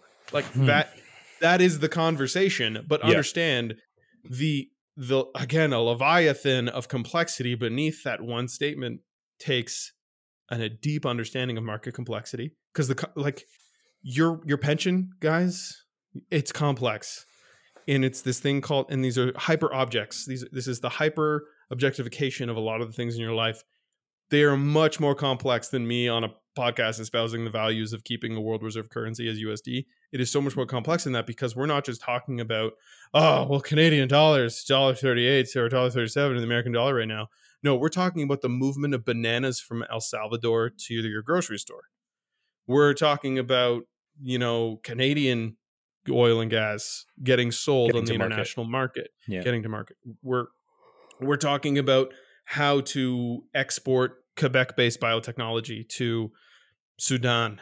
Like it's, this is the complexity of having world reserve currencies, and with with the BRICS nations saying, "Well, we at least want to do this with commodities." What you ultimately have is like a, a commodity buyer in China and a commodity producer in basically all these other nations South Africa, Russia, India, maybe India to a lesser extent. Um, and then China's China's just saying, well, buy more yuan from us, or buy all of our goods in your Brazilian, or, buy more of our goods in yuan, or we'll buy more of your goods in a Brazilian dollar. So it's not a world reserve currency. It's much more like China just saying, I'm going to buy a shit ton of Brazilian goods with Brazilian dollars, so that the Brazilian currency is inflated by the amount of demand Okay, for their so, uh, currency to buy that. Shit. we arrive at why I might be a little bit concerned about this is that Yeah. and your explanation notwithstanding, which I thought was excellent. This could be like the China saying, "Look, you want to be friends with China? Here's gonna here's what's gonna ha- happen, right? We're you're gonna use our reserve currency, and we're gonna give you special deals on." The biotech that we stole from other countries, and you know we're Yeah. going to have access to our markets in a way that's actually going to benefit your country. We're we're going to inflate your dollar now, so your buying power on Western nations is actually more significant. So you, you know, giving these these nations a little bit more power. Now that may not be a bad thing, but Pre- it, it could- premium. we'll give you we'll give you discounts or premiums. sure, Give you discount, or discounts or premiums, but it might be a very bad thing, right? Because the Brazil the Brazilian dollar being backed by literally nothing except for China is a bit of a problem. Uh, y- yes, but also, you know who's not in the BRICS nations? Japan, Taiwan, Yeah, y- the European Union, um, hell, Australia, uh, who else? Canada. Canada. Yeah. yeah. So it's it becomes your your your if your G eight and your G twenty is ultimately unaffected, because let's be real, we're talking developed versus developing nations, and we're talking surplus economies versus deficit economies or co- economies that rely on a lot of importing. And this is when I said when I said like, hey, this is a really complex thing because it's all international market forces. We're talking about uh, international import export pricing for a lot of these things. So a reserve currency at least functions to be the medium of exchange between okay, you have a a boat full of grain, I have a shit ton of this money, so I'm going to buy your boat full of grain. things like that. It is Yeah. in the orders of magnitude far greater than the average citizen gets to participate on on a daily basis, except for maybe I don't know, they exchange their they make yuan somehow and then they exchange it for their dollars in their local currency and a better yuan is a little bit, you know, you make a little plus. So you're saying rate. Don't chloroform Crystal and the dogs just yet because Not the yet. Russians the, because the Red Dawn is coming. You're saying No, don't do it. And okay. and honestly, when I say efficiency of American markets, I am talking about the most efficient markets we have in history. Fair. We have there are auditory bodies, there are regulations, there are rules for being domestic, there are rules for being international. Unless China can come to the table and play at the same level and solve some of the problems, then you do, you do not have a world reserve currency. You have NAFTA. You have a, a, a trade agreement essentially. I'll buy Brazilian oil with Brazilian dollars as China, and I'll buy Russian natural gas uh, using rubles, rupees, whatever the hell they use these days. Oh, okay. Um, Okay. Using Dus- Dusko Dostoevsky dollars, you know, whatever it is. yeah. um, Gulag dollars, I think they're called. Gulag, Gulag dollars. Oh yeah, of course. Gulagians, yes. Um, yeah, the the Si- Siberian medallions. Um, no, I, and I, unless that actually happens, because again, it is funny to think of a new world reserve currency when only Yeah. five participating countries are there. So it's like, Well, okay. I'll be honest with you. So then- a lot of my more conspiratorial friends are thinking that the BRICS nations are going to are going to take over. We're going to be we're going to have to subordinate ourselves to their whims, financial whims, or I don't know, whatever. So it's come up quite a bit in conversation with a bunch of a few of my friends, and I've seen it's making international headlines because they're in quote unquote talks, which I don't know what that means. I don't know what uh, in talks means, but it might be just a scare tactic for other. Uh, I, for I would other, say uh, this nations. is this uh, if not a scare tactic then it's like again you're gonna see um a massive you're gonna see great headlines for the Yeah, next little totally. while where it's just like china able to buy a shit ton of brazilian oil uh, and they Bra- brazil made a killing because they paid a premium just to use their own currency. Oh brazilian you know currency is trading at a premium now. Oh it's brazilian currency inflated now. Brazilians you know price of bread being this much so you have these consequential media headlines but when we're talking this is like there is no single news article there's not Okay. a single news article that will explain this cohesively in under an hour like this is oh, it's it's a robust not- topic. Yeah, it is it is like th- this is the it, if you if you can eat the 52 ounce steak i will be so impressed but there is not a media outlet on the planet who is going to be able to sum this up in a single 52 ounce steak and there is not a consumer of news on the planet who is going to eh, be able to ingest it all in a single sitting because it is such a complex thing I feel like this is a and- Vice miniseries waiting to happen. It could, yeah, well, they're they're, Yeah. they're filing for bankruptcy. They're they're, they're, bankruptcy protection. I think they're four hundred Oh, million in debt, bad. but but at least it's U.S. dollar pegged debt, Alex. That's what I'm saying. That's true. um, yeah, uh, so they're, they're Okay. excuse the diatribe. This No, no, a lot. It, it- it's a complex hate- issue, and I know you had been looking into it a little bit, so we're going to chat about it. And um, certainly, there is some reservation again on the part of some people I know that somehow we're going to be we're going to be working for Russia, kind of thing. Is I like no, man. That's it's like but, okay. So of there, shit, there's a you know, there's a funny statement. We're gonna be working for Russia. yeah, right? It's kind of a funny thing to say. What if the Russian government owned, you know, a billion dollars worth of Canadian government bonds? Okay, you would, would, know it. Would you be? Would, you be Would you be mad? Would that mean? Would that mean that Canada is working for Russia because they own a billion dollars worth of Canadian bonds? uh, like, Pierre really Poilievre would say yes. He would say yes. Oh, it's, well, it's like, oh, well, they own Canada. It's like, well, uh, in like, remember, post gold standard era, it's not they don't own the gold in the vault. That's not what we're saying. That's right. No, they've given us a shit ton of cash, likely in our own currency, and we just have to pay them interest on it when we return the the bond when the bond is yield is Comes uh, due. comes due. Yeah. So there the the whole oh China owns the U.S. It's like well you're talking about incredibly complex financial mechanisms that you can Yeah. even play in sometimes for the bond market at least. So when they say like oh the government's owned by China, it's like well yes a lot of our debt could be sold to other countries. That's how we raise capital to do certain infrastructure projects. But I think you're missing the point and why that's a really efficient way to raise capital because the person on the other side is getting the interest on the money that they're giving us. So, Yeah. what is your actual point in this as a as a critic of this complex Well, system? I think the point people might be trying to make is something like independence and freedom looks like not being beholden to another country with interest payments. Yeah. So I think, but th- that's I just said that in a way that they couldn't actually articulate themselves. but, but, there's there's know, a line. But wait, what if we have a shit ton of yuan in our in one of our diversified reserve central bank reserve currencies, which well, I don't you know. have to understand We- why we we, want do- to have that. Yeah. in our- yeah. So does but the I- Canadian central afield, maybe. Have Chinese yuan in reserve? we could actually ask this question. uh, is that it's not considered a reserve currency, but does Canada have uh, an official international reserves?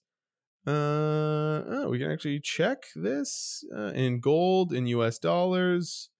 Yeah, no, uh, doesn't in other reserve assets. So it might be under other foreign currencies. Actually, so we have Canada as of the 23rd of April, 2023 has what is this in billions?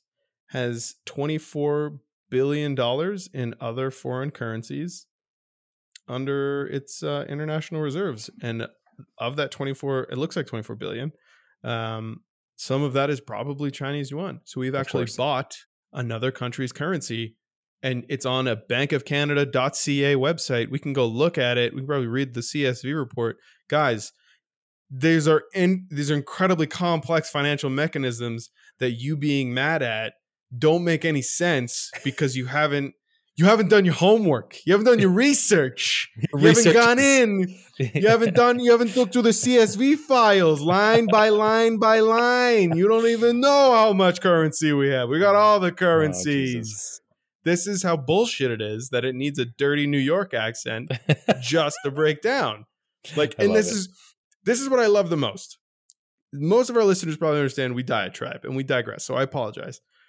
But quite literally, every system you participate in in today is so much more complex than you actually know it is. It's it's Oh, you mean- unnervingly so. You mean if I don't have expertise in the subject and I don't understand it, I shouldn't peddle lies about it? Come Like, on, Alex, I'll, I'll even go so far. so Come at least we, at least we espouse our own stupidity. At least we say, and I'm not, I'm going to give us too much credit because we, we oftentimes, we we've called it wrong, but we call it dumb. right a lot of I'm times. for sure. Yeah. It's, I'm dumb as shit, but at least I know there's a.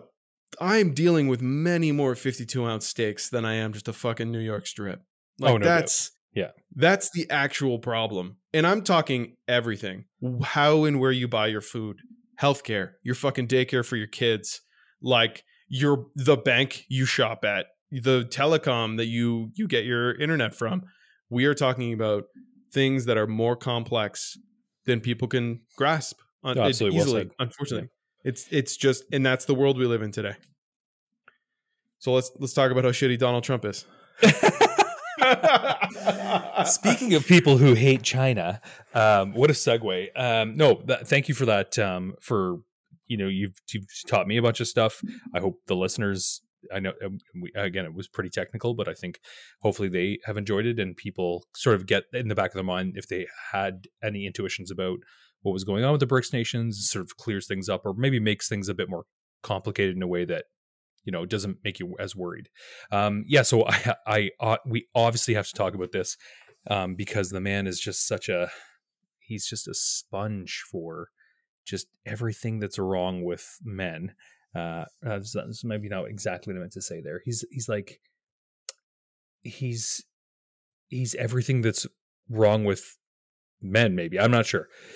Uh, the Donald Trump rape this case. this is what happens when to- toxic masculinity bleaches his hair and paints That's its exactly it. orange. Yeah, or you- is- um, for people who don't know, Donald Trump has been um, involved in a rape case.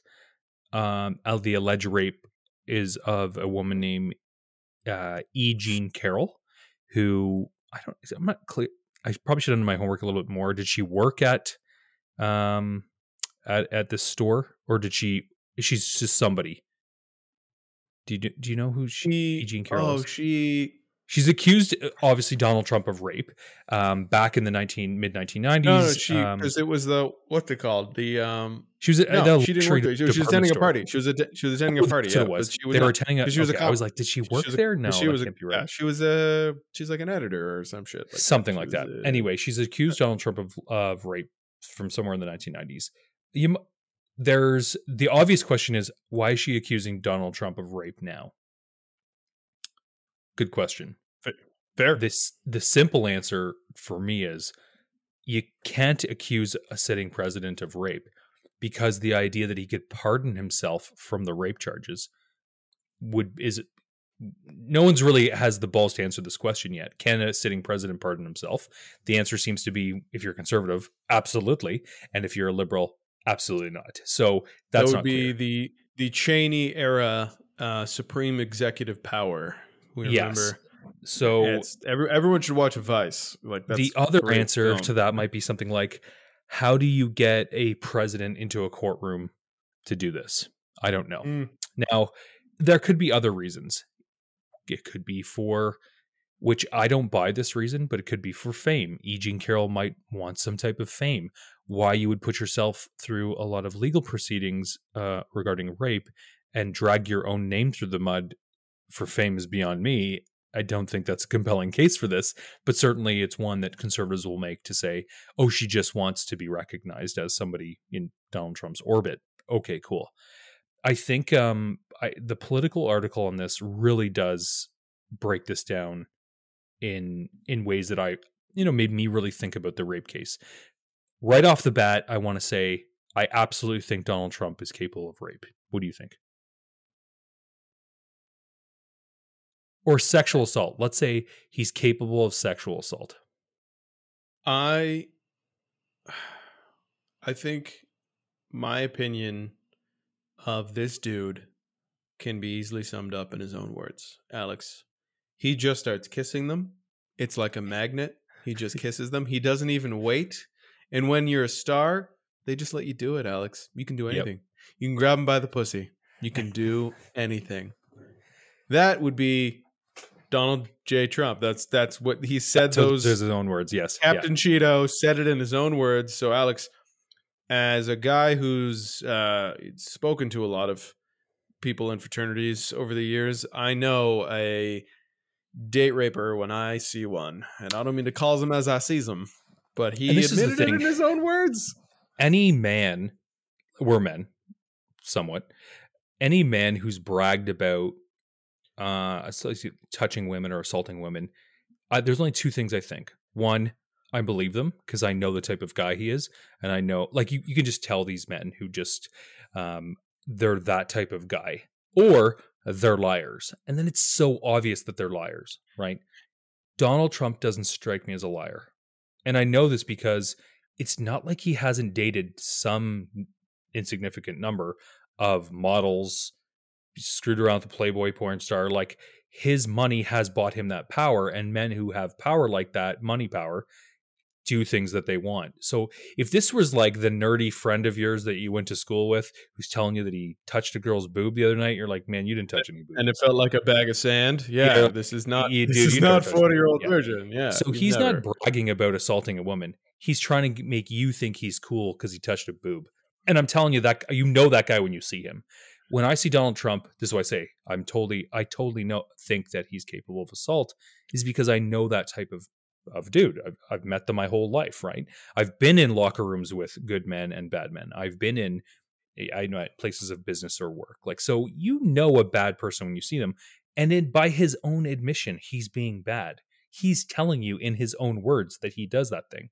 So the question is he capable of assault? Uh, absolutely. I mean, fuck, I'm capable of assault. You're capable of assault, but it doesn't mean that I have the uh, I I've leveraged the power structures that exists currently to be able to do that a lot. Well, look, I'm doing as much assaulting as I want, and that's zero assaulting of women. Yeah. Uh, clearly, like I have I have all the capabilities, zero the proclivity. It's That's like exactly I, it. I'm getting all the assaulting in that I really want to get done. so some interesting uh, questions posed by the Politico article were is uh, e jean carroll credible and really we don't have any reason to believe she's not credible she reminds me of who's that woman who um accused that Supreme Court justice who cried a lot. Oh, Um, honestly, let's yeah. Woman who accused Supreme Brett Court Kavanaugh. Justice. She accused Brett Brett Kavanaugh Kavanaugh. of, of assault. Now that Let's- woman again. Hold on, she- let's let's get her name. Let's get. like, We need to say that woman's name here. Hold Yeah. on. Um, Christine Blasey Ford. That's it. Christine Blasey Ford. She was a she's a physician. She's married, has kids. There's there's no woman, reason for this woman to blow her life up in a way to to shit on Brett Kavanaugh. Needlessly, She called it too. She oh, friggin' called it too. She Yeah. even said like, "Why would I do this? It's gonna uproot. It's gonna turn my life totally. upside down." Other than he's to sit on the highest court in the land and he's to do things to women that we can't allow because he did them to me. And then what did he do? Overturn Roe v. Wade. So and, and it, she was totally freaking right about this. So she's E.G. Carroll is is as much as credible as Christine Blasey Ford here. They have as much credibility as by my estimation, right? No woman wants to tell people, yeah, I was assaulted and I didn't do anything about it. I froze and I had my agency taken away from me and I wanted to tell everyone about it. I just as a man, it look it, this is like the old saying like hey um if you woke up in the you know if we went camping and you woke up uh, in the morning and you had a condom hanging out of your ass would you tell anybody and you're like you know most guys would go fuck no it's like yeah do you want to go camping so it, it's like you, you know Yeah. that no guy would want As, to reveal as the joke. yeah, Yeah. that he was butt raped, right? So that that's the thing. It holds true for everybody. No one wants to admit they had their power taken from them. So I just I I do think she's credible. Shame, honestly, sh- sh- self-imposed shame is Shame such is powerful. Mo- read uh, so anything by Brene friggin' Brown powerful. on shame. You know, yes. um, yeah, Or or hell, for anyone anyone who's been scammed never wants to admit correct. This correct. is why scams go unreported. Like Yeah. this is like, when you get your I love that you said that. You said it so well. When you get your power taken away, admitting it out loud is incredibly hard because Yeah. you feel ashamed of yourself. You think me as a person should uh, know better. I should have done something. I can't believe I let this happen. Why why would why would or if you believe in a higher power, you're one of those people you're like why Yeah. would my higher power allow such a thing to tran- to transgress? Why would my higher power if I trust in them they should seek justice for me, right? So you you think shame comes in like oh my god, the most amorphous friggin' uh, uh, like multi-tentacled form. It's disgusting, but ultimately what you really should be saying is why the hell did this person do this to me? Yeah. I Yeah. am not the one at fault. and this is and that's this the is- okay. That's the other part of it is that for some reason everyone has turned their guns at E. Jean Carroll for bringing this up. I don't see as many of the guns turned toward Donald Trump to say why would he do this, right? So I- I do think it's this weird victim shaming that we get into, uh, especially during rape or assault trials. That it really it's hard. It's it's it's hard all around. Anyway, so the other thing that I um the Politico article was talking about here that I think is more is salient as well is does that Access Hollywood tape that you jokingly uh, uh, uh rehearsed there for us uh, does that play a part in this? And it's like, well, here you have the candidate Trump then president president assaulter in his own words admitting that he assaults people all the time without their permission. So I I don't know. I feel like that's a massive thing.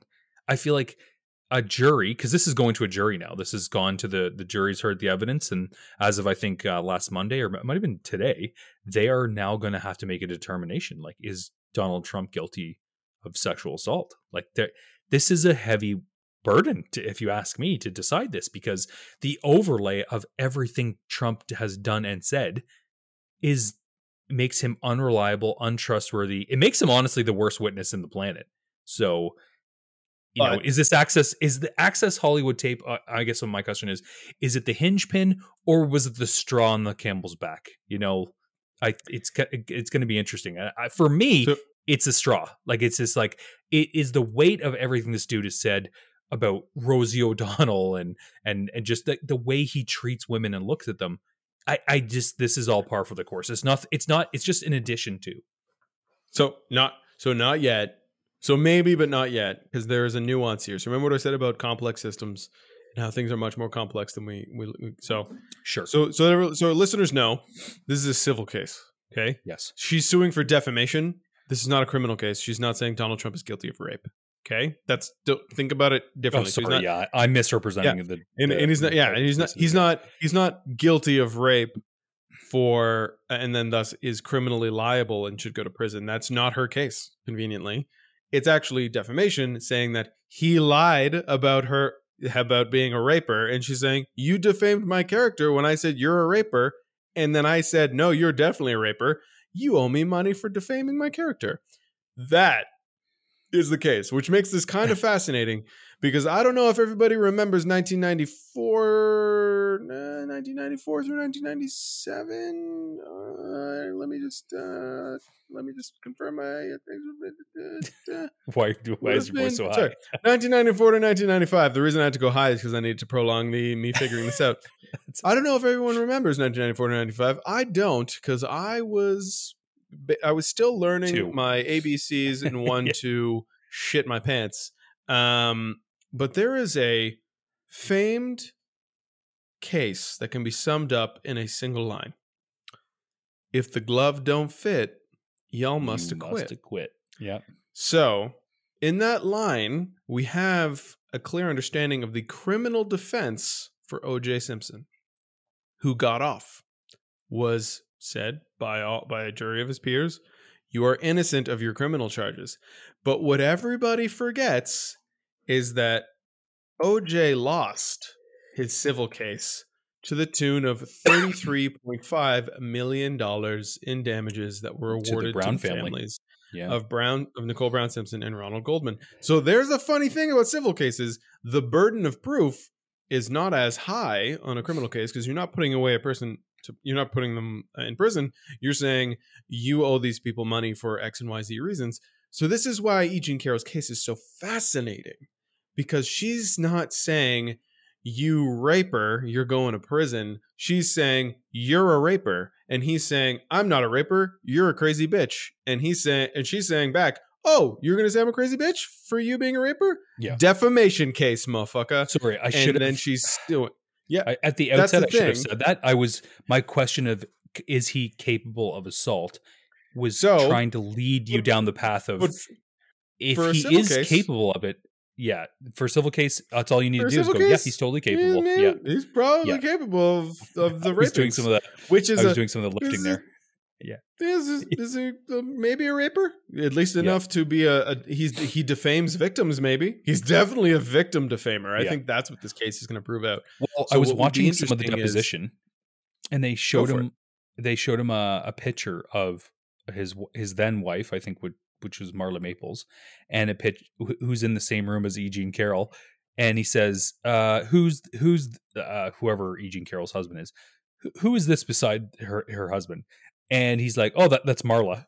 Uh, He, he mistakenly identifies E. Jean Carroll as his as his wife by accident because they kind of have the same hairstyle. They're white women, tall, thin. They kind of do look uh, look. Could be sisters, right?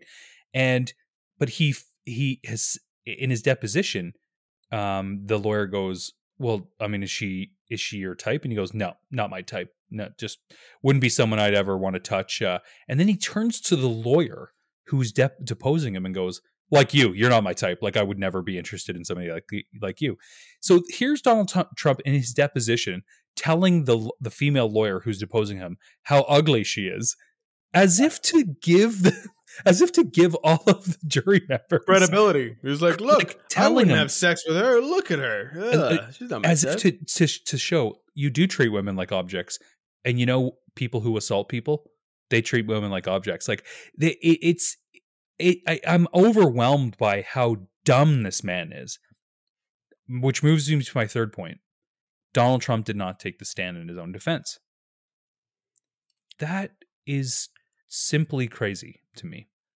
Alex, sometimes you don't put much like you don't put your dick in crazy. You don't put your crazy on the stand. Mm.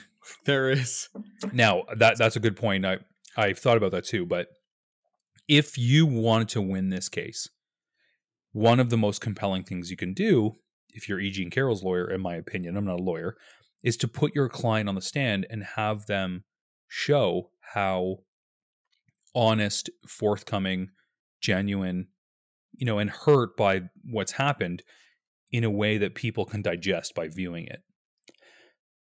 If you want Donald Trump to win the Oscar for I didn't do it, you got to put him on the stand and have him do that. By just simply the act of not showing up, to me, implies guilt. And again, I'm not a Uh, juror. well, to, I can I can so wax romantic all uh, day about this, right? You but can, yeah. this is the thing. If you're a juror, what in your mind does Donald Trump not showing up to even give time to the and wait to this case? Now, some fans of Trump will say all the all the usual things, right? Oh, this is a witch hunt, blah blah blah, and oh, he doesn't concern himself with matters he didn't even do. Why would he even have to go there if he didn't do it? Okay, cool. But you're trying to win a civil case for some amount of money, and we all know that money is this man's kryptonite. You know, so it seems to me very stupid not to have him there. But I'm not a lawyer. Uh, there's clearly a, a strategy here, which is yeah. The strategy is don't don't let him be cross examined Yeah, because. Alex, I don't I don't, anyone. I don't mean to be I don't mean to point out uh, recent history. Do you remember the Alex Murdaugh trial and how he took the stand? um, you mean Alex Jones? Because he, no, Alex Murdaugh, who murdered his wife and son. Oh son. yeah, and yeah, yes, yes, Yes. We talked about this He on the took- podcast actually. yeah. We Yeah. talking about. It. He took the stand, Alex, and that was like, oh no, Okay, on, guilty. You're, you're clack, saying clack, clack, clack, clack. you're making a case that a, a seasoned litigator and trial lawyer Yes, yes. took the stand in his versus own defense versus and a fucked up. seasoned liar. But- I would say, yeah. the expectation of the seasoned trial lawyer would be to know the the pitfalls and the bear traps. Of a cross examination. Yes. Yeah, yes. So I, I mean, I hear the case you're making, but Yes. if if if there if you wanted to look if if you wanted to have a brand, if you're if you're not Donald Trump and your brand is I'm innocent and they're coming for you and all that stuff, you get on the stand and you show the you know your your public how much you've been wronged, right? If you're the ultimate victim, which that's the card he plays all the time, then go on the stand and play the victim. Go do it. think- go say witch hunt. Go say all those things, but do it in a way that's totally convincing. Uh, He's not capable of it. Let's just start there. I don't. Yeah, The- I don't see it. I don't, no, from. but I, I, just thought we, it's, it- I, I, I E. Jean Carroll's going to win. I'm going to make a prediction right now. The jury will bets? find. I'll- I will Yeah. bet you five pegged to the American dollar, Canadian dollars. Which I'll is, bet you three beaver tails, which is equivalent to five USD. That um yeah, no, I, I'm saying deep, deep fried, deep fried or deep fried or actual? Because I could do a deep fried beaver tail. I'd funk. I'd funk with some deep fried. I just read um, a recipe in uh, Mike Rinella's uh, meat eater cookbook. I was I was looking at it the other day because I was going to do some. I was going to braise some uh, some venison. Um, he's got a beaver tail recipe in there that calls for grilling it. So I'm not even sure. I think if- you deep fry it, it's like it's very fatty tissue beaver tail. I think if you Yeah. fry it and then the fat with the fry oil, I just I feel like it's like it would become something like Tough. Vaseline in your mouth, like not good yeah. but the the grilling with the char on the fat apparently that's the way to go so gotcha. I, I wouldn't deep i wouldn't the moral of the story is don't deep fry your beaver tails everybody Don't deep Um, fry your beaver should, tail. should definitely definitely grill but yeah no i bet uh, eugene carroll is gonna win this that would be my I think, prediction. but okay. So this is why I said it's a very fascinating. It's a fa- the case is landmark whether you want it to be or not because sure we have like the first maybe successful civil action taken against a former president ever. I Yeah. think. I think that's. I think that's the first one. well you know he's a, he's a he's a pre- former president of first you know first first insurrectionist uh first you know, insurrectionist, um what else What other first, smallest first, hands, impeachment um, impeached twice and you know in his tenure uh first you know, president to wear a diaper more than he wore his special underwear. You know, totally. Yeah there's a lot of firsts for this dude. First guy to take um all the stuff home from the office when he wasn't allowed to and then refused to give it back yeah. I think again for, for our listeners, what will be very interesting to see is that since most um, and th- for my for my lawyer listeners, you call me a foul. You you email me corrections as needed, but in the it, it used let's use the reverse as the OJ criminal case to the civil case for OJ. The proof for for the OJ criminal case was not good enough to convict him of a criminal conviction, but it was Mhm. enough to convict him of a civil conviction or civil act. yeah um, or sorry, civil proce- proceeding to get him to pay those families. This is a civil case that will probably act as some sort of precedent or, or reference to other civil cases against Donald Sure. Trump, Yeah, which is why he's likely doing his damnedest to say, "No, it's never happened. I dismiss it. It's uh, why would I spend my time on things that have n- like no bearing on I me?" think the opposite. I think he should have gone much harder because of the precedent setting, but we'll agree to disagree on that. Alex, senility strikes in the strangest of ways, and when You know your what? children Adam, that's a defense. have to, that, yeah, That's a I- could defense that's available to him Can you too, imagine right? if he Yeah. just came out and said, just like, "I'm Sorry, senile. Yeah, I'm my totally only sexual senile. partner is is my daughter's hands allegedly, and my sons have to evacuate my bowels for me with a funnel and many kind words said about my hair. Like this is, it would just be They have to coax mm, it out. an, an, an admission of all of the pity we can finally give Sure, this yeah. poor, broken, orange, fat man, and then have a Coliseum style, Well, you know, the- snowballing of, of the him, question might be after this is a president who was civilly convicted of a of defamation able to run for president and my answer to that if i'm a republican is absolutely they are. Absolutely. Absolutely in fact the more charges against them the better but you know this Alex, would- outlaw president. It's going. this You're going to see it. Outlaw president. It's not a thing. Like, there's no way in hell on the opposite side, if let's say, you know, uh, Joe Biden was convicted of something like this, there's no way Republicans would want him to. They would be like throwing, they'd be throwing themselves on their swords about this. How can we allow such an injustice, you know, for a, this man who's been convicted of, of defamation vis a vis an assault charge? Um, you know, to run to be the highest, the commander in chief of the land, like you know, that you just imagine all the stupid arguments to be making right now. So I, I Anyway. guarantee you, there's going to be a Texas political ad that is side by side frames. Billy the Kid, Jesse James, Butch Cassidy, Donald Trump, Donald Trump. outlaw president. I would go the good, the good, the bad, and the ugly theme song. That's it. And he just walks up with like chaps and spurs, and he shoots a pudding cup and a picture of Ron DeSantis' face. I have the best guns. I have all the guns. I have, I have the all the best guns. guns. we have the best guns. No, it'll Ron be an DeSantis NFT that he sells of himself. It's like the Trump Outlaw edition of just like, mm, Totally. buy your new Trump Outlaw edition for ninety nine dollars USD. Actual thing you can buy. It's not. He has one of him as a spaceman riding a bull or something. Um, Space apparently, they keep Bull. selling out. Space Force Bull, yeah. Oh man, what an absolute blunderbuss of of of like a leader on the planet. Like it's Oh, it's nuts to think. Yeah. So and there's something I always I, I don't think I've ever, ever said aloud. I've just always thought the like the the distrust in organized government or the establishment really is best sown through like or best sown by those people who have a natural distrust of systems and don't want to participate in them right so like your you know your your preppers your your pickers your people who are doomsday planning and there is no better incumbent leader than Donald Trump to inspire them to think that the end of the world is coming.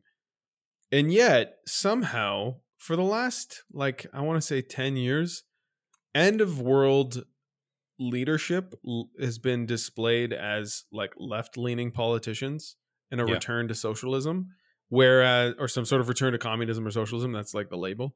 Where I'm just like, hold on a second. Like, if anything, that centrist or leftist movements, they're like really doubling down on establishment, which doesn't really bode for any end of world scenario. It very much is like international cooperation and potentially more globalization, and ultimately the the poorer get poorer, probably. But no like end of days. So I don't understand how the this this Donald Trump as an allegory for a reason to prep for end of days like never really came up, never broke through because he was lauded as some sort of like newfound arbiter of justice and freedom where they're like, oh, I no longer have to prep anymore. Donald Trump's going to fix it. And I was like, wait, you kidding me? That dude is like ready to launch nukes. That is your end of world and end Oh, of totally. days. Yeah. Like that's the guy who is like he's finger on the hot button. You should be prepping more. Triple your prep. Like Yeah. buy more guns. No, I- if there I was an if if there was an existential threat to the U.S. right now In the world. in the world, and I had to and I had to give it a name, it would be Donald Trump, right? Through I mean tertiary means. It's not like the guy literally has a nuclear weapon. I'm just saying he is an existential. Well, no, he has manifested tribalism as an existential threat in our in our in the world in a way that is I I just I I I we struggle with this all the time on the podcast. Like how how do you undo? Where's the reverse button here? Where's the rewind button? You know, it's very hard to undo now. Once the establishment has no trust in it, it's like it, which it, again the hypocrisy here. It's like he was the rule of law president. He's the guy. It's like we got all the cops. The rule of law will prevail, and now the rule of law is prevailing, and they're saying the Justice Department's fake, FBI's fake, everything's fake. They're all systems of control. It's like hold, hold on. Yesterday you there's the rule of law, bro. Now it's tomorrow. Tomorrow it's no rules. I don't. It's hard, very hard to follow. For The best thing I can recommend rationalist. is that all all preppers just you know what we talked about earlier. Buy more gold. Okay, just Yeah. pray for a return to the gold standard. Just buy buy all the gold you can in bullion. No, I'm not talking on an exchange. I'm Yeah, saying go get gold, gold. bullion. Yeah. go get physical gold and just hoard it. Hoard it for as long as you possibly can. Also, hide it near large oak trees because I hear that's a really good place for them for people looking for gold. Just heads up. Um, no, I, I- it's it's so it's so weird. This will think we should be buy bullet futures on. Bullet future. Oh, just buy Is that, is that a Smith and future we can buy?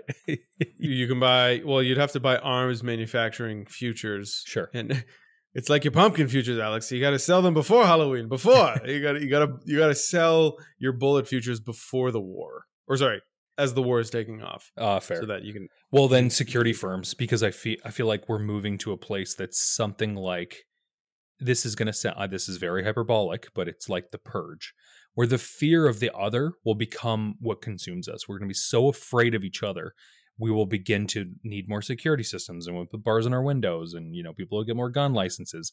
You know, so I I think we're moving in a little bit of that direction with the type of tribalism we have, but I'm really hoping that this next uh, federal election um, in Canada will prove to the conservatives that the fear narrative doesn't work here by not electing Pierre Poilievre. But I'm not optimistic that's going to happen. But all right, and, let, and let's let's let's really let's really, you know, give that its full due. I'm really hoping in the next federal election that Pierre Poil- Poilievre does not get elected, and unfortunately, we all agree to elect Justin Trudeau. again. That's right.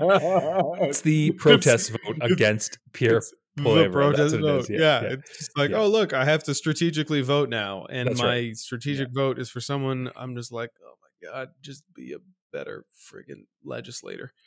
Wouldn't it be Why cool if on Chrystia? Freeland ran? Yeah, but at the same time, I'm like not seeing enough from a like a minister of finance that is impressive. Oh no, Like, I'm thinking about her versus Pierre Poilievre. I'm like, I don't think I don't think she could take it. I think unfortunately? Canada. What? I'm telling you, man, Canada is sexist as shit. I think she mopped the don't think- floor with him. I, in a debate, yes, You're right. In she the- could come off as a in the- bitch, and people don't like that. the oh, it's not Yeah. even that, man. It's like here's the here's the problem with female elected officials is that they have everything against them, plus being a woman in the in the political discourse. So it's like as a as a goofy looking white guy drama teacher, you can just be charming and have good hair, and then the uh, the opposing party just says he's not ready. As a woman, they're just like, oh well. She seemed like she wasn't dressed for the occasion, and like, oh yeah, it's all this bullshit. Like yeah, she's gonna get all of this bullshit, just like frick, like, and the vitriol is I going though, to be like tantamount to like a friggin' runway show. But then your your fat, chubby Ontario politicians are just like, you are morbidly obese, and for some reason you're making health policy.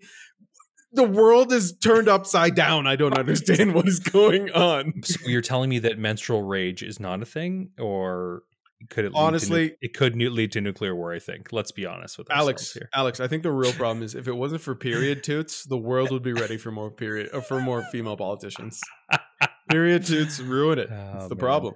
I said I said it on air. I said listeners, if you don't know what they ruin it are, for everybody. Oof. they they ruin it for everybody. But for every husband real. that doesn't know, per- period No. shits and period farts are real, man. They're a real it thing. just it no, but honestly, it's the the friggin' like, and I'm I'm a I'm a I'm a goofy dude, and I'm just like, man, every time a female politician just does anything in basically North America, it's Yeah. just like what was she you wearing? have Stupid. yeah, you have Yeah, the so stupid. most shit against you. Yeah. Yeah.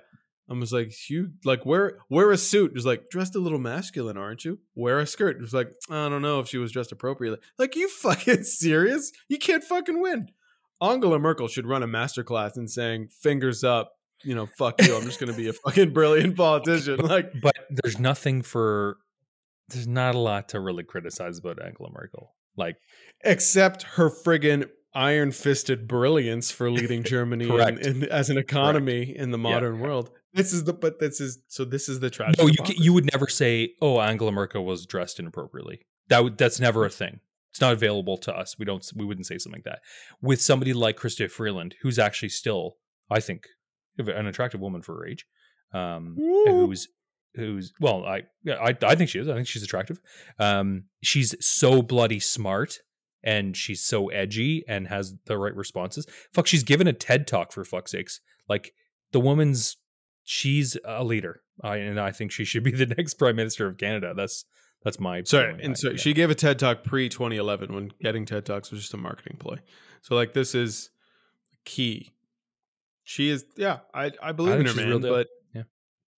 I I am worried that we are a friggin' like a nu- we're just Canada is unfortunately waspy values moving at the pace of molasses, Mm, like, fair. and that's just this is why the NDP wasp- will never get into power. and this is what yeah and Yeah. exactly Yeah, and this totally. is why like the slow the slow turtles crawl to state decay is the fact that canadian complacency is just waspy values moving at the pace of molasses and that's canada's slow so slow to do anything or Fair. it's a monopoly well, So- look, um, the U.S. elected a, brass, uh, a black president, so in that, I'm jealous of them that they could move beyond skin color to vote in somebody that had, you know, a message that resonated with with Americans. So but i hate anyway, I hate to be a jackass, though. I hate to be a jackass, man. But he had to be the president of what? The Harvard Law Society? And Donald Trump just had to be rich and white. That's the fucking problem. yeah, okay, that okay. You know what? Go shut the fuck up. Yeah, I know, right? it's enough shitty. It's just like every achievement is like I a, know, a yeah. non-achievement too. It's yeah, like Donald oh, Trump wow. bought his way through school, but yet could still be president. Where where Don, uh, Barack Obama had to actually achieve all those things. Uh, okay, let's do housekeeping, and then um, I must make a sleepy time. You would. Um, so you can find us on at Bropium for the Masses. Listen in, team. Vote us at any whatever stars that you are voting us. As clearly as our listeners, we're getting all three and a half to four stars. Your favorite podcast to listen at 1.75 speed, supposedly. I that was that was a comment from someone, so thank you. It was anonymous, but hey, I'll That's take the speedy listen. That is fast. Yeah, but Alex, we talk so we enunciate so well that you Do can we? listen to us at 1.75 Mm, I feel like speed and you get you get the gist of it. If anything, we talk slow. You know, I once heard point. a defense of Ben Shapiro, his intelligence, that he listens to podcasts at one and a half speed, and I thought, so he listens faster, makes him smart. I don't Such understand the defense you're listener. making here. Oh man, that guy like, listens well, so fast. So he listens as fast as he talks. I don't see a problem. I don't know how this makes him any smarter, but I, I'm guilty of listening to podcasts at 1.25 speed. I don't like one and a half. I find it makes I think people just sound really mousy, like like just doesn't make any sense to me. So 1.75, good for you. That is fast. Yeah. So to to that listener, thank you because uh as I crawl through this last statement, I know it's going right at the right speed for you. um, you can shoot us an email at where, where yeah, you, we can yeah. you you can you can listen to the podcast at uh, on Spotify, on iHeartRadio, on Google Podcasts, on Apple Podcasts. Uh, really go to anchor.fm backslash bropium. You will find us and you will find a platform where you can listen to us at home, in the car, in the shower, on the toilet, on an outhouse toilet, in a toilet at a place that is in your home. Honestly, for toilet listening, up against I a tree, take shit. Not a toilet, in a kind of in, in, in a, a bucket. bucket. I don't know. Five yeah. full of kitty kitty litter yeah. in a or, in a classroom where to my hunting friends. Your your sky poos, okay? Sky poos are a thing. I learned about those last time. yeah, to scare away the bears, I guess. Um, you can shoot us corrections and emails at bropiumforthemasses at gmail.com. You can follow our nearly inactive Twitter account just because, in silent protest of Elon Musk's anti free speech regime, Booyah. I have forgotten to tweet that often. um, you can check us out on Reddit, where we are giving financial advice on Personal Finance Canada that has been lauded by the Personal Finance Canada community as bad, misinformed clearly does not understand the rules of engagement. Yeah, it's really good. I, I highly recommend. Um, can, yeah, yeah, and and as always, and as always, you can send us in recommendations for things you'd like us to talk about. If you'd like us to stop talking about the things that we always talk about, which are oftentimes uninformed and incorrect. For that, we have a promise and a seal of approval. You are welcome. Uh, okay. That's an Alex. until until next time. until we get it wrong the next time. Actually, until we, we get it wrong next time. we must talk about Piers Morgan and King Charles apologizing for colonialism. I'm not laughing at colonialism. It's not funny. I'm laughing. It's not funny. But Piers Morgan's reaction to it is. I was. Wa- uh, I got to bring this up. I was watching a reaction video by this like Chinese comic where they're like playing him the most racist Chinese shit, and he's just like trying not to laugh at it. Uh, I, am I'm, I'm butchering this, but it was uh, you know what? Forget it. Forget what I just said. It, was, it was, just happened as it triggered my brain. I was like, oh, this is funny. I can't explain it away. That's funny, actually. I, just, I can see I, I, can see the shovel that you're just digging your grave with. you're, just, you're just working. If I found, like, the, you know what I'm going to do? I'm going to find the video and I'm going to play it on on the podcast. We'll get the next, show notes. We'll put it in the show notes. In, in a couple weeks, on the next podcast, I'm going to play it, and it is like it's ridiculous. It's the most racist shit I've ever heard. Oh my god! There's the okay, thing. Anyway. Honestly, I think that's what people forget. Racism is something. It's one of those weirdly uniting forces in in the world. We all do it, and we all do it to different types of people. Racism is maybe one of the most modern human qualities that we all share. Oh, and shouldn't Jesus we focus on what unites us than what what is different between us, Alex? Racism well, is a shared thing. There's two types of racism I notice. There's like, wow, that is overtly racist, and I'm offended by the way somebody's acting. And then there's like, wow, you're so dumb you don't know you're being racist, so it's funny. Like there's that. Mm. Like a good example would be our grandmother um so my second cousin married um a black canadian I, I, I don't know where his name's elvis i don't know where he's from it doesn't matter uh or where sorry what his heritage is doesn't matter though. Um so i remember graham saying like oh did you hear kim uh she, she got married? I said yeah. Oh she did it okay. Well why are you bringing this up? I was thinking this is fairly innocuous.